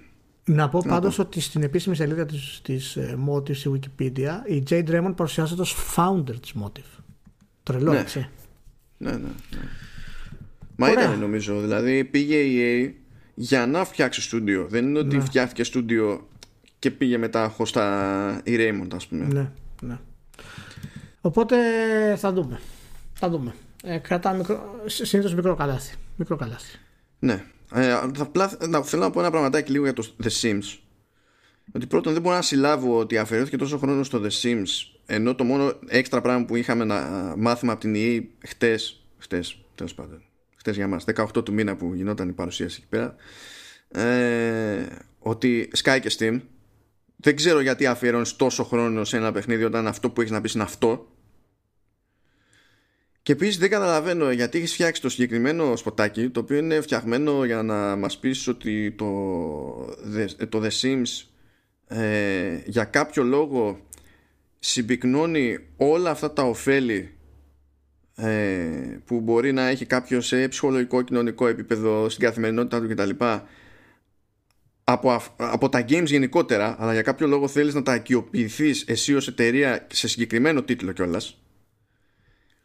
Και να φτάνουν να ακούω κάποια πράγματα σε αυτό το σποτάκι. Εντάξει, δεν μου φταίγανε οι παίκτες γιατί οι παίκτες που δηλώσανε τέλος πάντων, που προσέφεραν δηλώσεις και συμμετείχαν στο, στο σποτάκι, λέγανε την εμπειρία τους. Δεν έχω κάνει κάτι να πω γι' αυτό. Η εμπειρία τους είναι η εμπειρία τους. Αλλά εγώ που είμαι εταιρεία να το μοντάρω αυτό το πράγμα και να έχω μέσα ατάκα, παρότι δεν είναι δική μου, αλλά στην ουσία την υιοθετώ, μέσα σε όλα, ε, ότι ε, το The Sims παρουσιάζει μια ουτοπία, ουτοπία που πιστεύω ότι στο μέλλον ε, θα ε, έτσι θα γίνει και ο πραγματικός κόσμος φτάνει σε ένα level που φροντίζει να μην μπορεί να το πάρεις σοβαρά. Δηλαδή, είπαμε σαν εταιρεία να γουστάρεις την πάρτι σου. Ναι, θα πεις πέντε λόγια καλά για τον εαυτό σου και θα υπερβάλλεις κτλ. Παίζει που δεν ακόφτει. Προφανώς στο, στο θέμα του marketing δεν παίζει πουθενά κόφτης. Ίσως είναι η αιτία τους σπροξήματος τόσο πολύ επειδή δεν έχουν βγάλει Sims τίτλο εδώ και 7 χρόνια στην ουσία και το Sims 4 παραμένει ο καλύτερος Sims τίτλος με ένα σωρό βέβαια expansions αλλά για κάποιο τίτλο που ήσουν 2014 και η αιμονή ότι έρχεται στο Steam δεν σημαίνει στην ουσία τίποτα. Και ανακυκλώνει κάποια πράγματα της EA που τα έχουμε ξαναπεί ότι είναι πραγματικά μια εταιρεία παραπέει χειρότερα από το Ubisoft. Όχι απαραίτητα σε οικονομικό επίπεδο το οποίο έρχεται και αυτό σιγά σιγά Οικονομικά καλά είναι ακόμα. Δεν καλά είναι, καλά είναι ακόμα, καλά είναι ακόμα. Αλλά ξέρεις, άμα δεν είχε το Jedi Fallen Order, θα είχαμε, καλά, ναι. θα, θα είχαμε τρέμμα. Της βγήκε δηλαδή αυτό το πράγμα. Αλλά εσωτερικά η εταιρεία είναι ανεξέλεγκτη ολοκληρωτικά και είναι ένα στάδιο πάνω από τη Ubisoft. Ε, η Ubisoft ακόμα κρατιέται λόγω της οικογενειακής φύσης της εταιρείας αλλά η EA είναι ένα ανεξέλεγκτο χαοτικό πράγμα μόλις πας μέσα και την ανοίξεις. Γι' αυτό βλέπεις, ξέρω εγώ, παρουσιάσει το Sims 4 μετά βλέπεις βίντεο σαν το It Takes Two ας πούμε το, το οποίο έχει ό,τι να είναι τίτλους μετά βλέπεις μια καλή ανακοίνωση που είναι το Star Wars Squadrons ότι πάμε καλά. Δεν βλέπεις τίποτα από μεγάλους τίτλους όπως είναι το Dragon Age ή το νέο Burnout ας πούμε να δυναμώσουν τον brand της εταιρεία.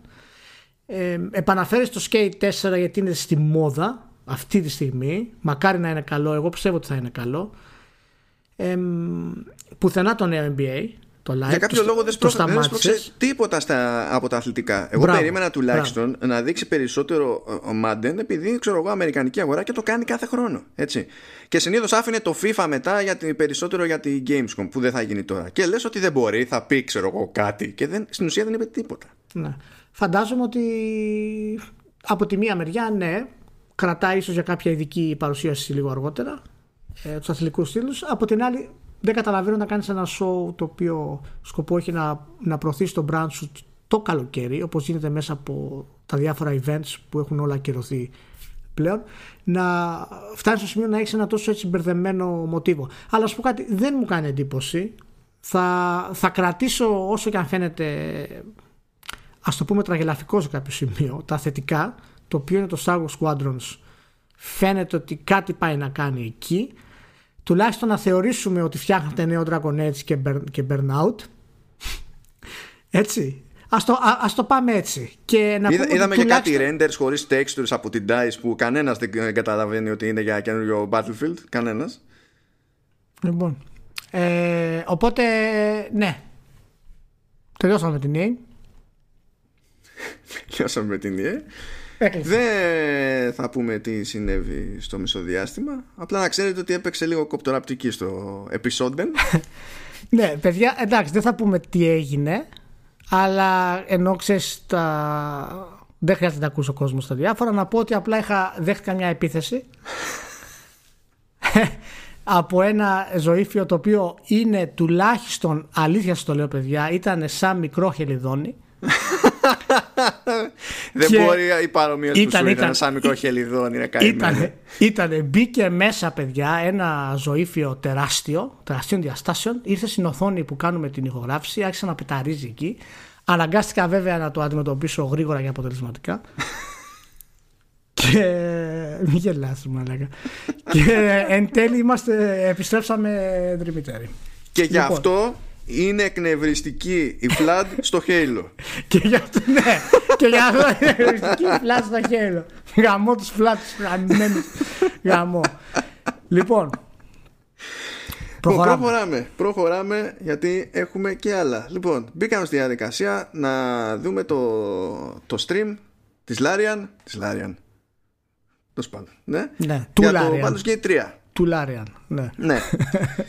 Ε, ήταν, ε, κράτησε περίπου μία μισή ώρα όπως και το προηγούμενο stream δεν κύλησε ομαλά κράσαρε το παιχνίδι μετά έβαλε cheats για να ρεφάρει γιατί αυτό έτρεχε στο κανάλι το επίσημο του D&D δεν ήταν κανάλι της Larian και εντάξει κάνουμε ό,τι θέλουμε στο τέλος οπότε μετά αγχώθηκε για να προλάβει να φτάσει στο σημείο που ήταν να φτάσει ε, κακός χαμός γενικά με το stream Παρ' όλα αυτά δεν κατάλαβα τι προσπάθησε να πετύχει. Εμένα μου έδωσε την εντύπωση ότι έβλεπα ένα let's play χωρίς συγκεκριμένο στόχο. Παρότι είπε κάποια πραγματάκια που αλλάξανε σε σχέση με την προηγούμενη έκδοση που είχαμε δει ας πούμε. Αλλά δεν έπιασα την πραγματική χρησιμότητα αυτού του stream. Ε, εντάξει, η αλήθεια είναι ότι προσπαθώ τώρα να κάπως να μπαλώσω την κατάσταση, να το πιάσω θετικά. Ήταν καλύτερο από το προηγούμενο stream. Ε, καταρχάς δεν, ε, δεν σταμάτησε, δεν κόπηκε το stream στη μέση. ε, είδαμε μάχες και διάφορα άλλα σκηνικά τα οποία ήταν ε, ωραία. Εμ, εντάξει, κάτσε θα μου έρθει. λοιπόν, περιμένω. Λοιπόν, να σε βοηθήσω εγώ. Δεν, για- έχουμε, για βοήθησε με. δε- δεν αμφιβάλλουμε για, τα, για τις ικανότητες που έχει η Larian.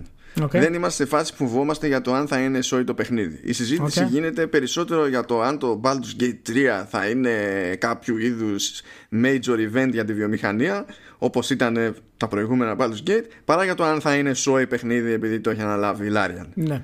Φαίνονται καλά πράγματα, φαίνονται δεν είναι αυτό. Αλλά η μέχρι τώρα πρόθεση που προσπαθούν να κάνουν και ο, το πώς δείχνουν το παιχνίδι είναι ένα περίεργο πράγμα, γι' αυτό σκαλώνουμε. Δηλαδή, Θα το πιάσουμε από θέμα πρόθεσης αρχικά. Ε, αυτό το stream ήταν ε, κάκιστο. Έτσι, δεν ήταν χειρότερο από το προηγούμενο, αλλά ήταν κακό, ήταν βαρετό. Ε, ο, ο CEO που το έκανε στην ουσία, ο υπεύθυνος τη ομάδα, ο director, δεν θυμάμαι το όνομά του τώρα και χαζομάρα γιατί είναι, είναι, είναι πολύ ωραίος ε, δεν έχει αυτή την ικανότητα ε, να περάσει ενθουσιασμό για αυτό που βλέπαμε και παράλληλα το είδος του gameplay δεν προσφέρεται για τόσο δεν μεγάλα προσφέρεται τέτοια, ναι. για αυτό το πράγμα. Το είδος του gameplay αυτό προσφέρεται για συγκεκριμένες αναμετρήσεις, συγκεκριμένες τοποθεσίες. Σε κάποιες στιγμές λοιπόν όπου όντως υπήρχε ενδιαφέρον, όπως παραδείγματος χάρη όταν μπήκε στη σπηλιά των ε, Goblins και από ένα άλλο μονοπάτι, κρυφό τείχο ας πούμε και ανέβηκε από πάνω την ώρα που γίνεται οτιδήποτε κάτω στο, στο επίπεδο ήταν κάτι πολύ ενδιαφέρον. Αλλά αυτό θα ήταν να δείξει συγκεκριμένα κομμάτια για να μπορέσει να εντυπωσιάσει το, τον κόσμο. Ε, δεν θα σταθώ εντάξει τώρα στα bugs και τα λοιπά, το οποίο είναι αναμενόμενα. Εντάξει, τα bugs δεν Ε, είναι θέμα. Σε κάποια φάση και, και πλάκα. Είναι στο σημείο εκεί με το Vision Cone. Ναι, έκανε. έκανε ήταν, Απέτυχε πλήρως ο εχθρός και βάλε δηλαδή, να, να τον δει ενώ ήταν στην ουσία σχεδόν μπροστά του ο χαρακτήρας του και έβαλε τα γέλια και ο ίδιος. Έτσι. Δηλαδή, Ναι, άρχισε ναι. και έλεγε Jesus Christ, ξέρω εγώ. Ε, από θέμα τώρα η πρόοδος και τα λοιπά το είχαμε πει και την άλλη φορά ότι δεν είναι μεγάλη ομάδα τώρα μαθαίνει να τα κάνει αυτά τα πράγματα οκ ε, άρα δεν μπορώ να την κρατήσω έτσι να την, ξέρεις, να την χτυπήσω κάτω που λέμε για αυτό το πράγμα ε, και αυτά τα τα trailer πάντως, τα gameplay trailer και τα gameplay demo δεν φέρνουν νέο κόσμο μέσα. Αυτό, αυτό, αυτό είναι το πρόβλημα. Ναι, αυτό το σκεφτόμουν και λίγο πιο συγκεκριμένα. Καθόμουν για το χάζευα, ρε παιδί μου, εγώ αυτό το πράγμα. Και επειδή έχει μια πυκνότητα στους μηχανισμούς του. Ε, Γενικά, βέβαια. οποιοδήποτε παιχνίδι τη Larian. Έτσι. Ναι, καλά, αυτό είναι και D&D, είναι ακόμα πιο πολύπλοκο. Ναι, ούτως ή άλλως. Αλλά όπως και να έχει, έχει μια Ναι. πυκνότητα. Η οποία αυτή η πυκνότητα.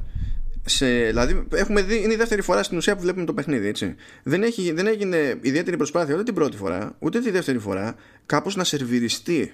Μπράβο. Κάπως να, να γίνει πιο εύπεπτο. Δεν χρειάζεται να αλλάξει το παιχνίδι σου. Ε, Πρέπει τα, την παρουσίαση να την κάνεις να λειτουργήσει αλλιώς. Δηλαδή, το ότι πας σε μια περίπτωση και λες τώρα μπορώ να κάνω αυτό, τώρα μπορώ να κάνω αυτό, τώρα μπορώ να κάνω αυτό, τώρα μπορώ να κάνω αυτό. Είναι πάρα πολύ καλή φάση για μένα που δεν τρώω πρώτη φορά στη μάπα τέτοιου είδους παιχνίδια και, και ψήνομαι, ας πούμε. Αλλά δεν, στην πραγματικότητα δεν πρέπει να πεις σε μένα. Γιατί είμαι ήδη στο στάδιο που θα μου πάρεις τα λεφτά. Ναι. Πρέπει να Αυτό πεις είναι, κανέναν εμένα, άλλον. Αυτό είναι εμένα που με ανησυχεί. Και το μεγαλύτερο, το πιο σημαντικό κομμάτι του Baldur's Gate και του D&D και στις δύο παρουσιάσεις δεν φάνηκε. Το οποίο είναι η συνεργασία με άλλους παίχτες. Αυτό είναι για μένα που θα πρέπει να επικεντρωθούν και να μας δείξουν ουσιαστικά. Η ελευθερία που θα έχουν οι παίχτες ε, μέσω των D&D μηχανισμών στο να συνεργαστούν να κάνουν διάφορα πράγματα. Ναι, μπορεί να μου δείξεις διάφορες επιλογές του χαρακτήρα, αλλά αυτό το κάνουν τα RPG από τα 90s. Και αυτό το κάνεις και με τον Divinity. Και δυστυχώς το ξαναλέω αυτό ε, το παιχνίδι φαίνεται σαν ένα reskin του Divinity. Και φαίνεται το οποίο είναι οι μηχανισμοί του το πως ε, αποκαλύπτονται οι εχθροί το πως γίνονται οι μάχες. Ε, μηχανικά φαίνεται ότι είναι ακριβώς όπως είναι του, οι μηχανισμοί του Divinity.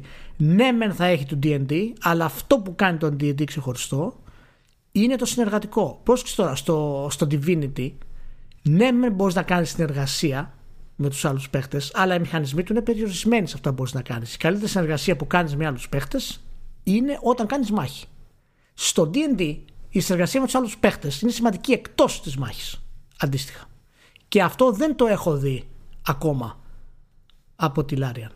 Οπότε θα πρέπει να αποφασίσουμε και λίγο εν τέλει ή η Larian να αλλάξει λίγο την οτροπία της και να μας πει τι, τι να περιμένουμε από αυτό το Baldur's Gate το 3. Γιατί προφανώς και αν είδες και τα voiceovers του εμ, και ο σχεδιασμός των χαρακτήρων δεν θυμίζουν σε τίποτα το σκοτεινό Baldur's Gate. Ναι, της το λέγαμε και εποχής. την προηγούμενη φορά αυτό. Ναι. Οπότε Εντάξει. δεν έχω πρόβλημα σε αυτό. Προσωπικά, προσωπικά δεν μου αρέσει, αλλά δεν έχω πρόβλημα σαν επαγγελματία αν είναι κάτι καλό ή όχι. Είναι προσωπικό γούστο. Αλλά θα πρέπει να αποφασίσει δηλαδή, να μας πει παιδιά ότι εμείς ακολουθούμε έναν δρόμο σαν του Divinity, το οποίο είναι και λίγο χιουμοριστικό και οι χαρακτήρες του είναι έτσι λίγο πεταχτοί και κάνουν διάφορα ωραία κτλ. Και όχι το δρόμο του Baldur's Gate, του αυθεντικού τότε. Έχουμε αλλάξει, έχουμε κάνει άλλη νοοτροπία, ξέρουμε αυτό ότι είναι καλύτερο και το κάνουμε. Για να ξέρουμε και εμείς κάπως πώς να το πλησιάσουμε το παιχνίδι. Οπότε, καλύτερη παρουσίαση, αλλά ακόμα τα βασικά προβλήματα δεν τα έχουν λύσει για μένα σε θέμα προσέγγισης, πώς θα φέρουν νέο κόσμο ε, για, και πλέον ανησυχώ λίγο επίσημα για την εμπορική του πορεία. Ε, όχι αρχικά, σε βάθος χρόνου.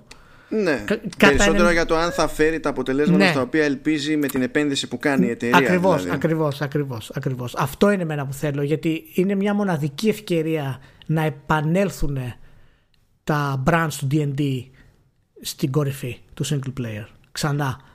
Και κουβαλάει πολλά επάνω αυτό το franchise. Ούτως ή άλλως αυτό είναι ανησυχία είπαμε κατά 97,4% ε, η Larian θα μας βγάλει όλους λάθος. Και το Divinity 2 παραμένει από τα καλύτερα RPGs όλων των εποχών.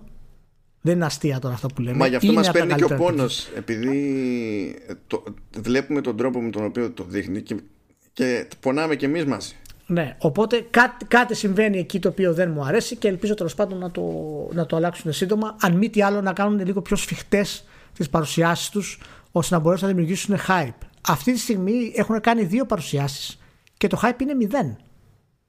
Το hype είναι μόνο σε αυτούς που είναι πορωμένοι με DD. Κανένας δεν μιλάει για τον Baldur's Gate εκτός αν είναι φίλος του Baldur's Gate. Αυτή Και τη στιγμή. αυτό λέμε κιόλας ότι οι παρουσιάσεις ο συνήθως είναι μια τεράστια διαφήμιση μια, δια... μια διαφήμιση μεγάλου μήκους και πρέπει να προσπαθήσει να εστιάσει σε κάποια πράγματα και το λέω αυτό και ως ε, fanboy ας πούμε του Baldur's Gate έτσι. δηλαδή αν δεν ήμουν fanboy το παιχνίδι αυτό θα μου φαινόταν ένα generic RPG με κάποιους ενδιαφέροντες μηχανισμούς αυτό λοιπόν ε, οπότε έχουμε ακόμα καιρό προχωράμε θα βγει το Early Access τον Αύγουστο οπότε βγαίνει Αύγουστο είπανε, βέβαια πάνω στο stream έλεγε Ελπίζουμε αν όλα πάνε καλά, ξέρω εγώ. Okay, γιατί έτσι όπως είναι η φάση, ποιος ξέρει. Ναι, ναι, εντάξει, Αλλά έχουν βάλει, ναι. υποτίθεται, για στόχο τον Αύγουστο. Κάτι νομίζω ναι. άκουσα 8 Αυγούστου ή κάτι τέτοιο θα το, θα το δω. Ωραία, ωραία, ωραία. Εντάξει, εντάξει. Καλό, καλό θα ήταν αυτό. Είναι, είναι καλή κίνηση. Το είχαμε πει και την άλλη φορά. Ε, και τώρα έχουμε δύο πραγματάκια μας έχουν μείνει. Δεν ξέρω τι μια θα πάθουμε είτε από το ένα είτε από το άλλο. Αλλά ήθελες να συνεχίσουμε κουβέντα για ε, για The Last of Us Part 2 για reviews. Παύλα review, μάλλον slash review bombing και όλα τα συναφή. Γιατί μου το κάνεις αυτό Ηλία; Γιατί πέρα από όλα τα υπόλοιπα που είπαμε πραγματικά αισθάνομαι ότι είναι το πιο σημαντικό κομμάτι των ημερών. είναι, και πρέπει... είναι, είναι ταυτόχρονα και πιο, και πιο άχρηστη συζήτηση. Άχρηστη όχι επειδή είναι η λάθος συζήτηση για να γίνει. Είναι ότι δεν πρόκειται κανένας να μας κάνει το χατήρι. Δεν θα αλλάξει τίποτα. Πρέπει να την κάνουμε όμως. Να την κάνουμε, να την, κάνουμε. Απλά είμαι απογοητευμένος με το καλημέρα. Δηλαδή, γιατί είναι, ξέρεις, futile όλο. Είναι μπόργκη φάση. Πρέπει, πρέπει να την κάνουμε. Πρέπει να μην, είναι, να μην το βλέπουμε έτσι. Πάμε. Λοιπόν, από πού θέλεις να πιάσεις, Γιατί την προηγούμενη καθόμασταν και λέγαμε για press reviews. Έτσι. Περισσότερο. Δεν ξέρω αν έχεις καλά δείγματα από το μέσο διάστημα. Ή θες να πάμε για το στο review bombing; Δεν το έχω σκεφτεί 100% από που θέλω να το πιάσω. Ε, αυτό που αισθάνομαι περισσότερο από όλα ε, είναι μια μεγάλη απογοήτευση αυτή τη στιγμή. Και την απογοήτευση την αισθάνομαι από τους gamers. Είναι πραγματικά για μένα πολύ σοκαριστικό αυτό το πράγμα και δεν ξέρω από πού να ξεκινήσω είναι η αλήθεια. Αυτό ταιριάζει πιο πολύ με το review bombing πάντως. Μπορεί, μπορεί. Ε, οπότε αυτή τη στιγμή στο Metacritic που μιλάμε το review του Last of Us είναι στο 3,4 User score διευκρίνησε στον κόσμο μην πάθει κανένα σαν να κόπει καρδιάς για το λάθος πράγμα 3,3 συγγνώμη έπεσε. Έπεσε, έπεσε. Είναι το user score. Είναι 13.916 ratings. Σχεδόν 10.000, 9.984 είναι τα αρνητικά, 3.866 είναι τα θετικά. Και τα ανάμεικτα είναι 358.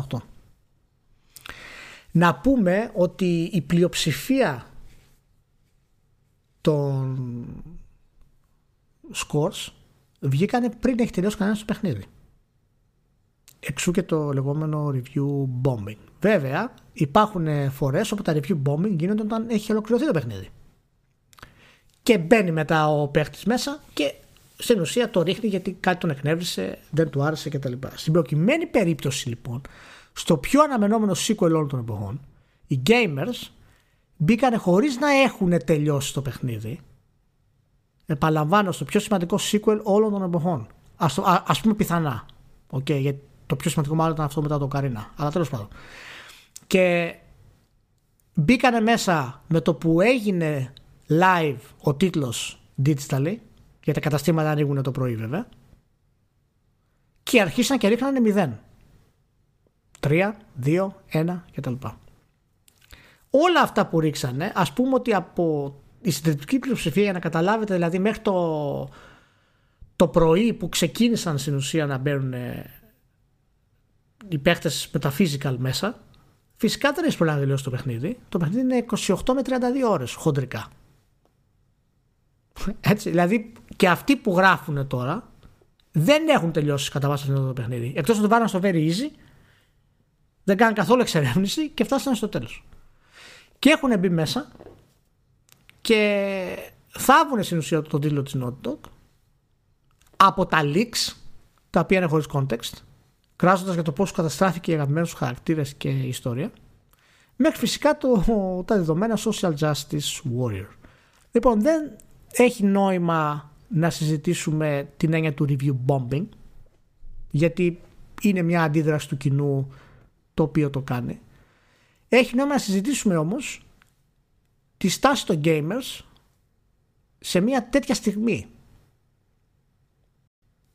Και είναι το πιο εμφανές κομμάτι μας, κόντρα μας με τον τίτλο Social Justice Warrior ενάντια σε συντηρητικούς. Αυτό είναι το πιο βασικό κομμάτι. Έχουμε κάνει και άλλα περίεργα αλλά τόσο πολύ σε τόσο σημαντικό τίτλο δεν έχει ξαναγίνει αυτό το πράγμα. Και είναι πολύ σοβαρό αυτό, Μάνο, για μένα. Είναι πολύ σοβαρό αυτό το κομμάτι. Μπορεί να το παίρνω εγώ σοβαρά τέλος πάντων, εντάξει. Μπορεί να μην είναι σοβαρό, μπορεί να το παίρνω εγώ σοβαρά. Να, να, σου πω, γιατί τέλος πάντων είναι ανάλογα με το από ποια σκοπιά θες να το δω. Αν θες να το δω επί της αρχής, ναι είναι πολύ σοβαρό. Αν θες να το δω ε, ως συμπεριφορά γενικά, ως στάση, δεν το βλέπω ως το ίδιο σοβαρό με τη λογική ότι δεν είναι καν πρωτότυπο. Δηλαδή απλά συμβαίνει να συνδέεται με παραγωγή που έρχεται με ένα ειδικότερο βάρος σε σχέση με άλλες ας πούμε. Και αυτό είναι που μπλέκει λίγο τη, την κατάσταση. Αλλιώς το ότι ε, ο κόσμος έχει θεωρήσει και άλλες φορές λογικό να πηγαίνει και να δείχνει όχι απλά τη δυσαρέσκεια του αλλά από την ανάποδη και το φανμποϊλίκι του ε, πριν καν αγγίξει το παιχνίδι και να, αντί να βάζει ξέρω εγώ χιλιάδες μηδέν να βάζει χιλιάδες δεκάρια το έχουμε δει ξανά και ξανά και για μένα το ίδιο πρόβλημα βγάζει. Βέβαια θα μου πεις αυτό είναι ένα πρόβλημα για, τη, για την ποιοτική προσέγγιση της υπόθεσης και εδώ υπάρχει και ένα πρόβλημα ας το πούμε πιο πολύ κοινωνικό λόγω του στυλ του παιχνιδιού ας το πούμε. Και γίνεται ακόμη πιο, πιο πλέξιμο το πράγμα. Με ενοχλεί σε κάθε επίπεδο. Με ενοχλεί πρώτα απ' όλα το ότι είναι εφικτό το review bombing και δεν υπάρχουν συστήματα από το Metacritic και το κάθε Metacritic ε, να αποφεύγονται κάποια πράγματα και αν δεν μπορούν να βρουν συστήματα ας το κόψουν με ενοχλεί ότι μπαίνει κάποιος και βλέπει το νούμεράκι αυτό και βλέπει την ψηφοφορία που περιέγραψες με τη διασπορά που περιέγραψες και θα πει μετά «Α, το κοινό διαφωνεί με τους κριτικούς». Πραγματικά δεν μπορώ να το σχολιάσω στα σοβαρά. Δηλαδή, δεν δε, δε, δε θεωρώ λογικό κάποιος να έχει βγάλει το Λύκειο και να το λέει αυτό σοβαρά. Δεν έχει σημασία αν μπορεί να το σχολιάσω σοβαρά. Σημασία έχει μια πραγματικότητα. Ναι, είναι πραγματικότητα. Αλλά ε, δεν γίνεται να απαντήσω στα σοβαρά. Δηλαδή, μόνο τρολαπάντηση χωράει από ένα σημείο και έπειτα. Γιατί όταν δεν πιάνει ο άλλος τα βασικά και δεν ενδιαφέρεται καν να πιάσει τα βασικά, τι νιανιά να του κάνεις; Τι να καταλάβει, Ηλία; Δηλαδή, αλήθεια. Εγώ αν ήμουν, εγώ αν ήμουν ε, στη θέση του Metacritic θα, για την τρολιά το έγραψα και κάπου θα έβαζα στο user score δύο επιλογές για όλα τα παιχνίδια. 0 και 10. Και κόφει το λαιμό σας. Λες και παίζει ρόλο. Είναι, είναι πολύ σύνθετο το πρόβλημα. Πρώτον, είναι το γεγονός ότι υπάρχουν πολλές αντιδράσεις για δύο θέματα. Το πρώτο θέμα είναι ότι ο κόσμος διαμαρτύρεται γιατί το story δεν είναι αυτό που θέλει. Δεν ξέρει ταυτόχρονα βέβαια ποιο είναι το story. Ε, όχι, όχι, ναι. Ξέρει απλά. Ξέρει όμως ότι δεν είναι αυτό που θέλει. Ναι, ξέρει, ξέρει τα leaks και σου λέει ότι αυτό δεν θέλω εγώ να γίνει. Άρα το ότι είδα στα leaks ότι γίνεται, πάει να πει το story είναι χάλια. Ε, πρώτον είναι αυτό. Το δεύτερο κομμάτι είναι αυτό το μένος ενάντια σε οτιδήποτε προοδευτικό θέλει να κάνει το παιχνίδι. Και το οποίο δεν κάνει τίποτα στην ουσία προοδευτικό εδώ που τα λέμε έτσι. Είναι, είναι, είναι προοδευτικό επειδή είναι game. Να, να, κάνω, να κάνω και μια διευκρίνηση. Έτσι, νομίζω ότι του δίνουμε πολύ αξία σε αυτές τις αντιδράσεις όταν λέμε ότι, παν, ότι γίνονται κόντρα σε κάτι προοδευτικό. Νομίζω ότι απλά σκαλώνουν επειδή είναι διαφορετικό. Το Α, το Β δεν έχει σημασία από τι είναι διαφορετικό. Είναι διαφορετικό από αυτό που έχουν συνηθίσει να περιμένουν Ναι, ναι, όχι, αλλά το, το, το, το βλέπουν και ως θέμα ότι περνάει κάποια ιδεολογία το παιχνίδι μέσα, η οποία θα τους, ε, θα τους κάνει γκέι ή θα τους κάνει οτιδήποτε άλλο, παραδείγματος χάρη, και λόγω αυτού υποφέρει το σενάριο. Εντάξει, άμα είναι τόσο αδύναμοι και... χαρακτήρες και από ένα παιχνίδι θα αλλάξουν σεξουαλικό προσανατολισμό, τότε. Ναι. Εντάξει. Sucks to be them. Αυτός ο συνδυασμός ε, είναι μεγάλο πρόβλημα και για τους κριτικούς και για τις εταιρείες, για μένα και το τι σημαίνει αυτό το πράγμα και πάρα πολλοί που δεν το σκέφτονται μέσα τους θα πούνε εντάξει μωρέ το η Naughty και το Last of Us και δεν πειράζει άμα δεν πουλήσει πολύ καλά κτλ. Άμα δεν πουλήσει πολύ καλά ξεχάστε την Naughty δεν υπάρχουν αυτά που, που νιώθετε είναι πολύ σημαντικά τα προβλήματα αυτά η Naughty και κάθε Naughty δεν πάει να είναι ο Θεός ο ίδιος απαντάει σε νούμερα. Τέλος. Εάν δεν έρχονται τα νούμερα, θα αλλάξει ο τρόπος. Εάν δηλαδή πάρει την ιδέα η Sony και η Sony έχουμε ξανασυζητήσει γιατί έχει, έχει κάνει αυτή τη χαζομάρα με το censorship και έρθει αντιμέτωπη με gamers, χιλιάδες από αυτούς, οι οποίοι γράφουν ότι γιατί η Sony κάνει censorship στα άνιμε και επιτρέπει σεξουαλικές σκηνές άγριες μέσω παιχνίδι και φτάσω σε αυτό το σημείο και η Sony πει «Α, τελικά δεν περνάει αυτό». Μου διέλυσε τις πωλήσεις. Που μπορείς στην τελική να τη σκαπουλάρει και τόσο καιρό η Naughty Dog επειδή είναι η Naughty Dog. Μπράβο. Ακόμα και, και εσωτερικά, άμα το δει κάποιος, ας πούμε. Γιατί υπάρχει, ε, πάντα σε ένα εταιρικό περιβάλλον υπάρχει και πάρου struggle. Υπάρχουν ε, ε, politics, υπάρχουν πράγματα. Έτσι πηγαίνει έτσι. ο ένας κόντρα στον άλλον. Δεν είναι έτσι απλά. Ακριβώς. Όταν λοιπόν φωνάξει Sony τον Dragman, τον πιάσει από τα αυτά και του λέει Αδονίλ. Απίστευτο παιχνίδι, μπράβο, είσαι ο καλύτερος. αλλά αυτό το καλλιτεχνικό σου όραμα έτσι, μην το ξανακάνεις έτσι στο, στο επόμενο. Θα το ερεμήσουμε λίγο. Και μετά θα δούμε τι θα κάνουμε πάλι. Ο κόσμος λοιπόν που μπαίνει και κράζει σε αυτό το επίπεδο και δεν ξέρει πού μπορεί να επηρεάσει αυτή η ανόητη αντίδρασή του σε αυτό το κομμάτι.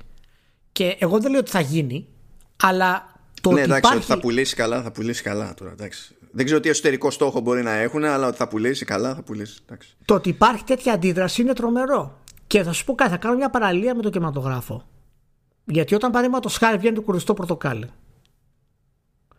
και γίνεται σφαγή,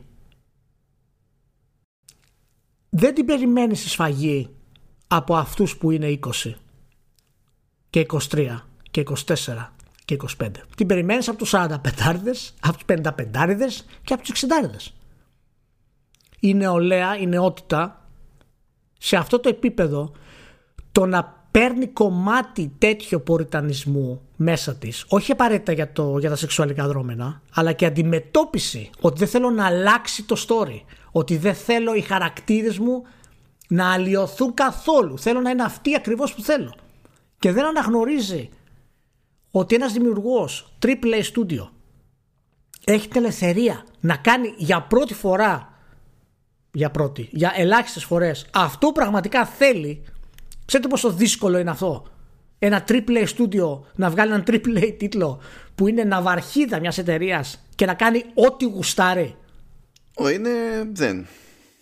Απλά δεν, ο κανόνας είναι να μην συμβαίνει Δηλαδή ο, δεν οτιδήποτε άλλο είναι εξαίρεση.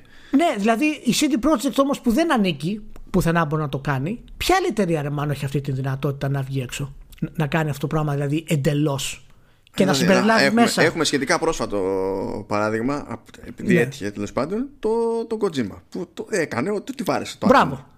Μπράβο. Ναι, έχει αυτό. Έτσι, το οποίο είναι. Αυτό το κάνω Kojima. Ναι, Για να ναι. πόσο δύσκολο είναι. Πάλι ξέρεις. που, που, που, δεν μπορούσε να το κάνει από ένα σημείο και έπειτα στην Konami. Ναι. Για να καταλάβουμε πόσο δύσκολο είναι αυτό. Εγώ πραγματικά έχω πάθει σοκ, το βλέπω και σε Έλληνες gamers αυτό το πράγμα. Θέλω να το περάσω πέρα από την, την ιδέα της ε, γνώσης του καθενός τι σημαίνει. Έτσι, και θέλω να σου πω ότι αυτό το κομμάτι συνολικά και τα reviews bombing σε αυτό το επίπεδο και με αυτούς τους τίτλους μπορεί να σημαίνουν πολύ άσχημα πράγματα για την κριτική εν τέλει. Ε, είμαι σίγουρος ότι θα σημαίνουν άσχημα πράγματα για την κριτική, διότι θεωρώ ότι συμβαίνει πολύ πιο εύκολα και πιο, πολύ πιο συχνά από όσο είναι επαγγελματικά αποδεκτό και θεωρητικά αποδεκτό ε, ένας συντάκτης να μπαίνει στη διαδικασία, ένας κριτικός να μπαίνει στη διαδικασία να φοβάται την επόμενη φορά τι θέση θα πάρει. Ως προς αυτό ο μέσος όρος που έχουμε στο άθλημα είναι δεν είναι αυτός πρέπει να είναι. Δεν είμαστε στην οριμότητα που είναι ο, έχει ο κριτικός σε άλλους κλάδους που έχουν περάσει από αυτά τα κύματα και ξέρουν πώς είναι. Εμείς δεν το ξέρουμε. Και δεν είναι ότι θα έχει πρόθεση κάποιος ε, reviewer δεν και καλά και θα το κάνει και συνειδητά. Αλλά ακόμη και την καλύτερη πρόθεση να έχει να προσπαθεί να το αποφύγει είναι πιο εύκολο να παρασυρθεί από τέτοια πράγματα πιο πολύ επειδή ως άτομο ως με, απλός καθημερινός άνθρωπος ε, μπορεί υποσυνείδητα να θέλει να αποφύγει το να φάει hate. Ναι. για το α ή το β. Και για όσους ε, το ακούτε αυτό και νομίζετε ότι είναι κάποιοι τρελοί gamers κάποια μειοψηφία ας πούμε στο ίντερνετ και τα λοιπά μην ξεχνάτε ότι όλο αυτό το review bombing και οι, οι λόγοι είτε είναι για το story, είτε είναι για τη βία, είτε είναι για τα σεξουαλικά υπονοούμενα ε, όλα αυτά τα πράγματα τα έχουν υποστηρίξει το Kotaku, το Polygon, το GameSpot και το Ars Technica. Τέσσερα από τα μεγαλύτερα sites στον κόσμο. Και ειδικά αυτό από GameSpot και Ars Technica είναι με πονάει. Από Kotaku πλέον έχω, έχω ανοσία. Δεν δηλαδή το θεωρώ αναμενόμενο πια. Ναι. Ε, οπότε όταν μιλάμε, όταν βλέπετε 13.000 ψήφους ας πούμε στο Last of Us στο Metacritic σκεφτείτε ότι το, τα site αυτά έχουν ψηφισμότητα από εκατομμύριο και πάνω. Οπότε υπάρχει ένα πρόβλημα για την κριτική όταν συνδυάζεται έτσι με το απρόσκοπτο αποτέλεσμα ανθρώπων που απλά καταστρέφουν ένα τίτλο για τις ιδεολογικές τους πεπιθήσεις. Και είναι φοβερό που ενώ κράζουν την Naughty Dog ότι περνάει πολιτικά μηνύματα, οι ίδιοι το κράζουν το παιχνίδι για τα πολιτικά τους μηνύματα, για την πολιτική τους θέση. Είναι πραγματικά μια απίστευτη ηρωνία, με την κακή έννοια όμως, την τρομερά κακή έννοια και δεν σημαίνει ότι το παιχνίδι είναι ε, τέλειο, δεν σημαίνει ότι το παιχνίδι είναι αψεγάδιαστο. Για κάποιους μπορεί να μην είναι καν καλύτερο από το πρώτο. Σαφώς. Όλα είναι απόψεις. Και η άποψη του κριτικού είναι άποψη και η άποψη του gamer είναι άποψη. Αλλά όταν αφήνεις την άποψη αυτή να σε καθορίζει σε τέτοιο επίπεδο, μετά δεν μπορείς να παραπονιέσαι ότι οι εταιρείες και οι publishers δεν σου κυκλοφορούν και δεν παίρνουν ρίσκα. Όταν δεν μπορείς να καταλάβεις τι πάει να παράπονο, Ναι. Αν νοιάζει και λίγο για το gaming. Ναι. Δεν είναι στάνταρ ότι υπάρχει αυτό το παράπονο. Αυτό, αυτό είναι πρόοδος. Και να συμπληρώσω λίγο, επειδή για μένα ε, πραγματικά με πονάει αυτό το βάζω 10 because reasons και βάζω 0 because reasons σε user score. Με, με, με ενοχλεί απίστευτα η λογική αυτή. Δεν μπορεί να διαμαρτύρεται κάποιος για τους reviewers που έβαλαν το α, το β, το γ και να πηγαίνει μετά να μου ρίξει την κουλούρα ή το δεκάρικο μόνο και μόνο επειδή θέλει να υποστηρίξει το παιχνίδι που του, που, που του γουστάρει και έχει, έχει σκάλωμα ή μόνο και μόνο για να χαντακώσει τελείως εκδικητικά ένα παιχνίδι με το οποίο έχει σκάλωμα. Δεν γίνεται να, το, να χρησιμοποιεί έτσι το, το, user, το user review κάποιος και ταυτόχρονα να θεωρεί ότι εγώ του χρωστάω να έχω συγκεκριμένη προσέγγιση σε οποιοδήποτε review.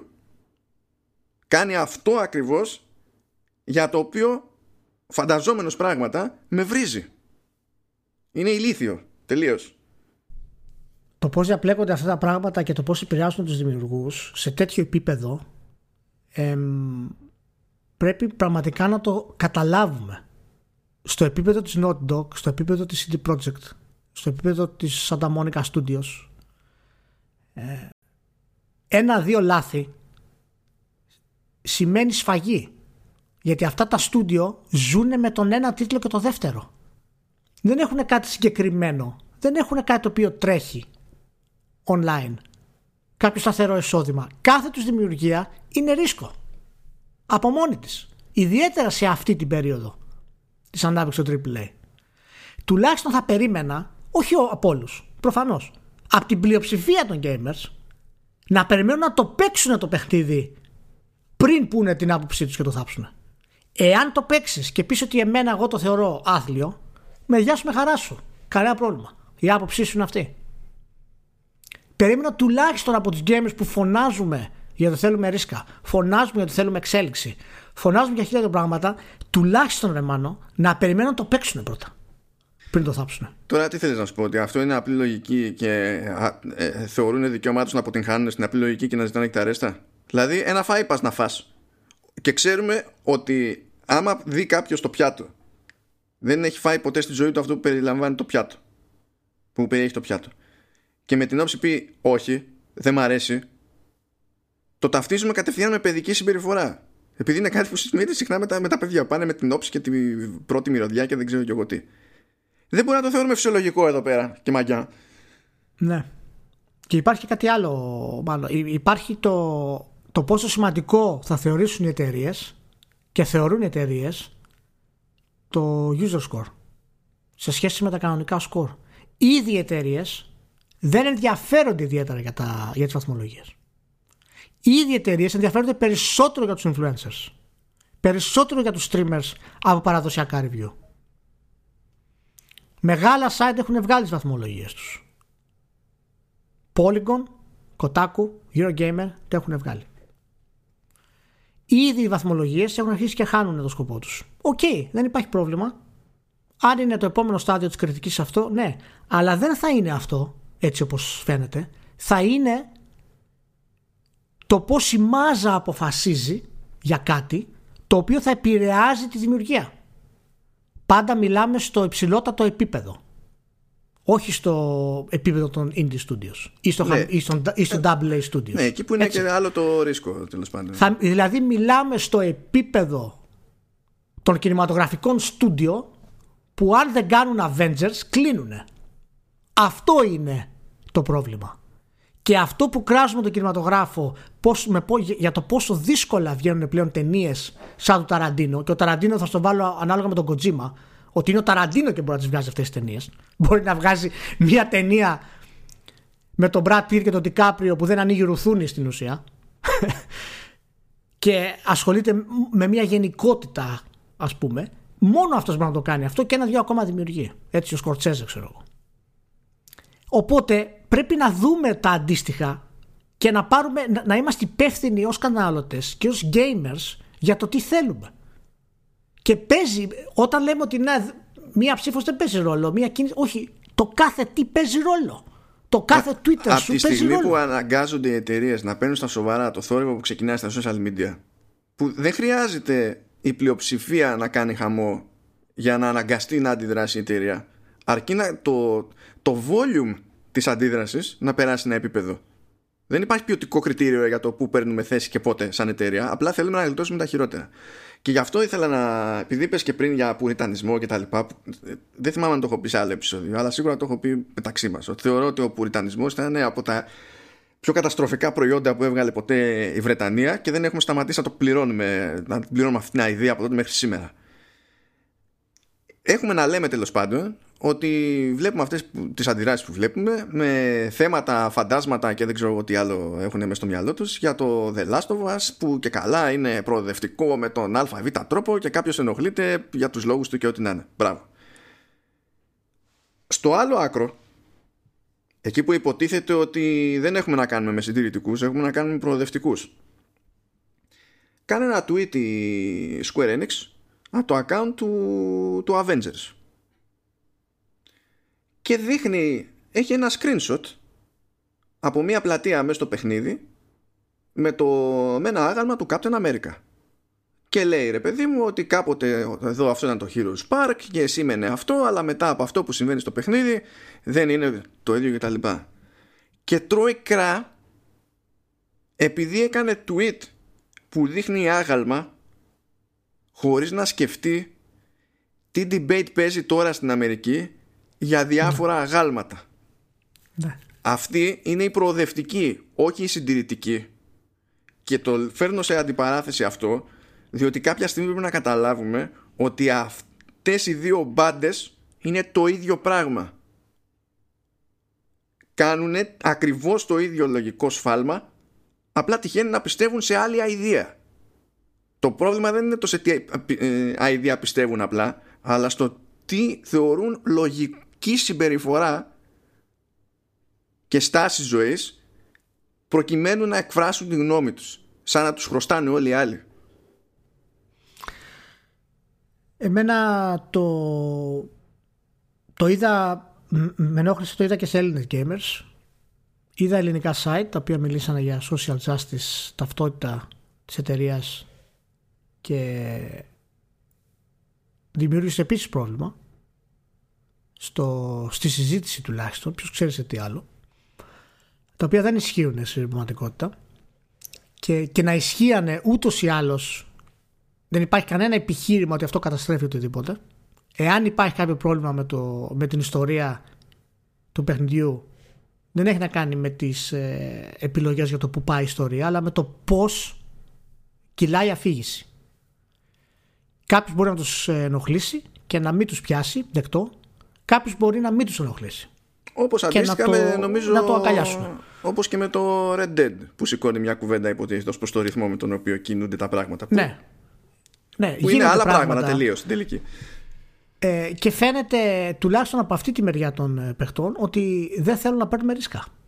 Και δεν θέλουν να παίρνουν ρίσκα σε τόσο υψηλό επίπεδο.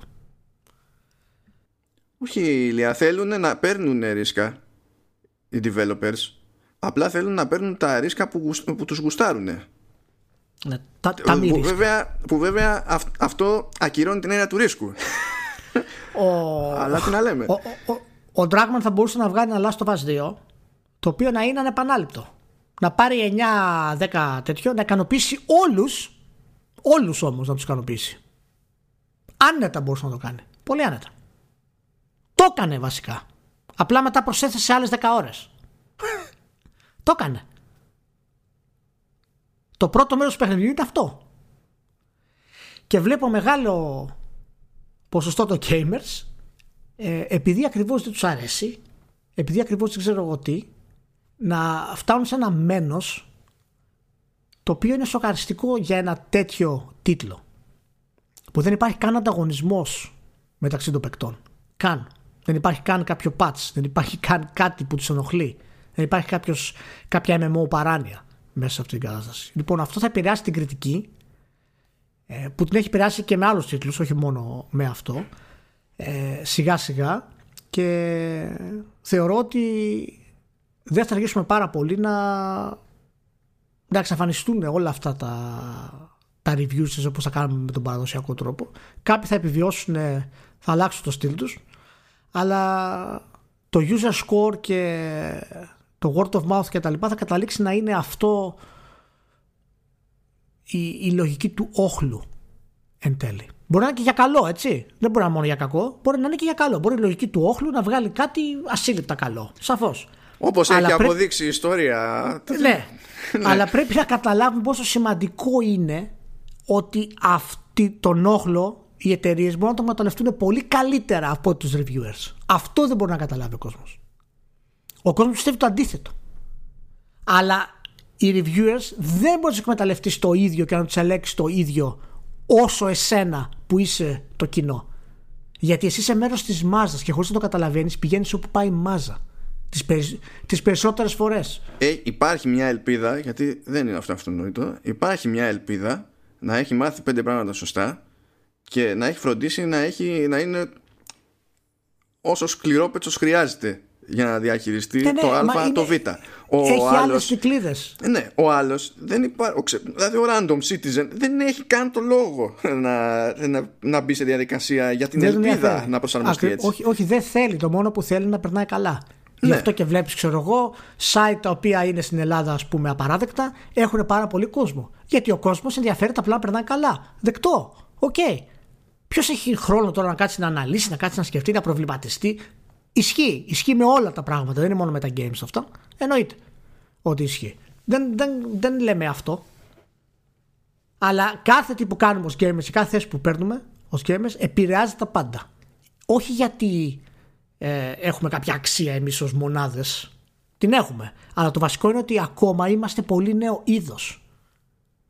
Και πιστεύω ότι η κριτική ποτέ δεν θα φτάσει στο επίπεδο εν τέλει που υπολογίζαμε ότι θα φτάσει εμείς πριν 20 χρόνια μάλλον. Δεν πρόκειται να φτάσει στο επίπεδο που νομίζαμε ότι θα φτάσει και είναι από τα πράγματα τα οποία με έχουν απασχολήσει, τα έχω πει και κατηδίαν. σαν χόμπι ας πούμε που με απασχολεί, ναι. ότι δεν θα φτάσει η κριτική στο επίπεδο, όχι ότι δεν υπάρχουν κριτικοί και νέοι κριτικοί, υπάρχουν, αλλά δεν θα φτάσει στο επίπεδο να γίνει χρήσιμη στην εξέλιξη του είδους. Αυτό είναι το πρόβλημα. Εγώ, εγώ σε, αυτό, σε αυτό διαφωνώ. Παρότι ξέρεις ε, ότι ταυτόχρονα δεν έχω ούτε τον κλάδο σε ιδιαίτερη εκτίμηση, ούτε τη μάζα αυτού, τη, τη μάζα και αν δεν έχω σε ιδιαίτερη εκτίμηση για χίλια πράγματα, δηλαδή όχι μόνο γι' αυτό. Ενώ, ενώ ξέρεις ότι, είμαι πολύ αρνητικός σε αυτό, σε αυτό το κομμάτι, ταυτόχρονα δεν είμαι τόσο αρνητικός στο αν θα φτάσει στο αχύψη σημείο η κριτική.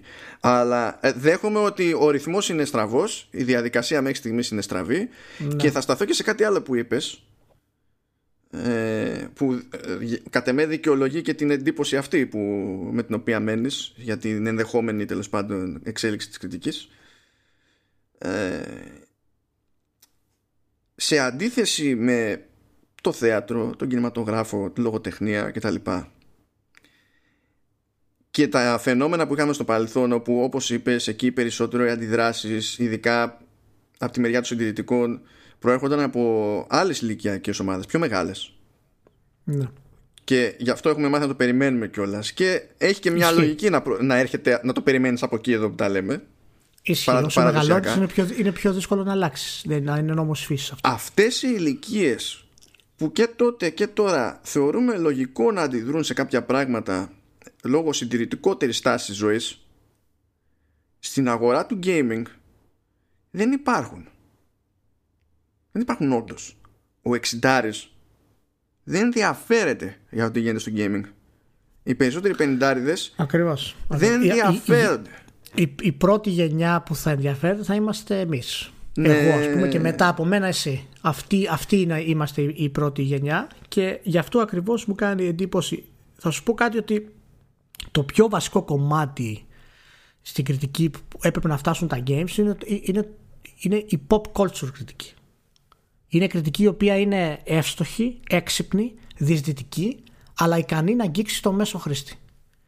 Δεν θέλω ούτε να φτάσουμε σε αναλύσεις επίπεδου, ούτε να μείνουμε στο μηδέν. Γιατί; Για την αναλύση επίπεδου υπήρχαν αυτό που ξεκίνησαν τα games. Αυτό είναι το πρώτο που κάναμε. Δεν είναι δύσκολο να το κάνουμε αυτό. Έχουμε πανεπιστημιακούς που αναλύουν games. Δεν είναι το πρόβλημα αυτό.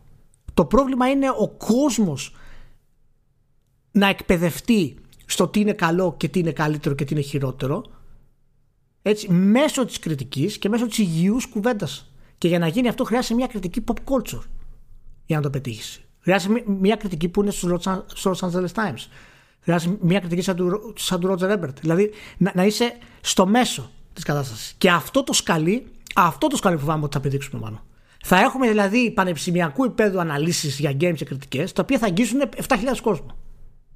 Και τα υπόλοιπα θα είναι στο χάος. Στο, στον όχλο. Αυτό που φαντάζομαι εγώ είναι ότι θα σκάσει το χάος, θα κάνει implode και μετά Μπορεί. θα υπάρξει ελπίδα Μπορεί. να φτάσουμε σε μια λογική ισορροπία. Αυτό είναι, αυτή είναι η διαφορά δηλαδή στο, στο σκεπτικό. Ναι, μπορεί. Μπορεί. Γιατί αργά ή γρήγορα οτιδήποτε σαν συγκεκριμένη δομή καταραίει άμα μαζέψει αρκετό πράγμα πάνω του διαλύεται και κάτι παίρνει τη, τη θέση του. Να. Αυτό τουλάχιστον μπορείς να το θεωρείς σε όλα τα πράγματα ψηλό θέμα χρόνου ρε παιδί μου. Σε αυτό ελπίζω στην πραγματικότητα. Οπότε τώρα η, η, νέα γενιά πότε ξεκινάει, 19 Νοεμβρίου; Η νέα γενιά 19. Ε, ε, ε, Επισήμω. λοιπόν. Επισήμως ξεκινάει 19. Νομίζω ότι θα είναι, θα είναι ιδανική τρολιά αυτή για, όλες, για όλους τους εμπλεκόμενους θα είναι ιδανική τρολιά και θα εξηγήσει πάρα πολύ απλά την περαιτέρω καθυστέρηση του Cyberpunk 2077. Ήταν να σκάσει 17 Σεπτεμβρίου και πάει 19 ναι. Νοεμβρίου και λες τώρα ότι δεδομένου ότι περιμένουμε και δύο κονσόλες εκείνη την εποχή, δεν μπορεί, με κάποιον θα έχει κάνει κονέ. Κάτι θα παίξει εκεί πέρα. Και κάποιος ενδέχεται να έχει το περιθώριο για το επικοινωνιακό του παιχνίδι να βγει και να πει Sony θα είναι Microsoft θα είναι. Αν και με τη Microsoft παίζει ήδη κονέ και ίσως να είναι πιο εύκολο να συμβεί από εκεί. Να πει ότι παίρνετε την κονσόλα και την ίδια μέρα βγαίνει και το Cyberpunk και σε εμάς θα τρέχει καλύτερα. Ε, ναι. Επίσης θα πει και η Square Enix ευτυχώς Παναγία μου. Ευτυχώς Παναγία. Ναι. Είναι δύο μήνες μακριά από μένα.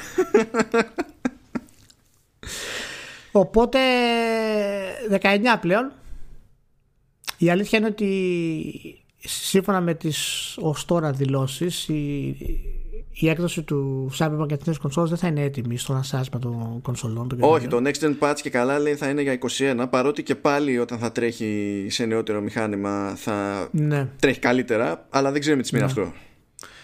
Οπότε είναι ένα πρόβλημα αυτό γενικά γιατί ξέρω ότι όσοι θέλετε να το παίξετε μπορεί να έχετε τωρινή κονσόλα αλλά παιδιά πραγματικά σας το λέω οι τωρινές κονσόλες θα σέρνονται στο Cyberpunk ή θα είναι τόσο άδεια η καημένη Night City που με αυτούς τους επεξεργαστές που θα είναι πραγματικά νεκροταφείο. Τέλος πάντων, θεωρίες είναι αυτά. Θα δούμε το gameplay όταν εμφανιστεί. Νομίζω θα έχουν τα πρώτα hands-on μέσα στον Ιούνιο. Τώρα, την επόμενη εβδομάδα, τις επόμενες 10 μέρες θα βγουν τα πρώτα previews του παιχνιδιού. Οι ίδιοι δημοσιογράφοι δηλαδή θα τα πάρουν στα χέρια τους. Οπότε θα μάθουμε λίγο παραπάνω πράγματα. Πάντως φαίνεται ότι η City το πηγαίνει ολοκληρωτικά να βγει πλέον με τις νέες κονσόλες κοντά κοντά Ναι. για να, για να μπει μέσα στο, στον τόρο. Ένα Ε, bundle δεν θα με χάλαγε πάντως. ναι, πιστεύω ότι με κάποια μεριά από τις δύο θα το κάνει.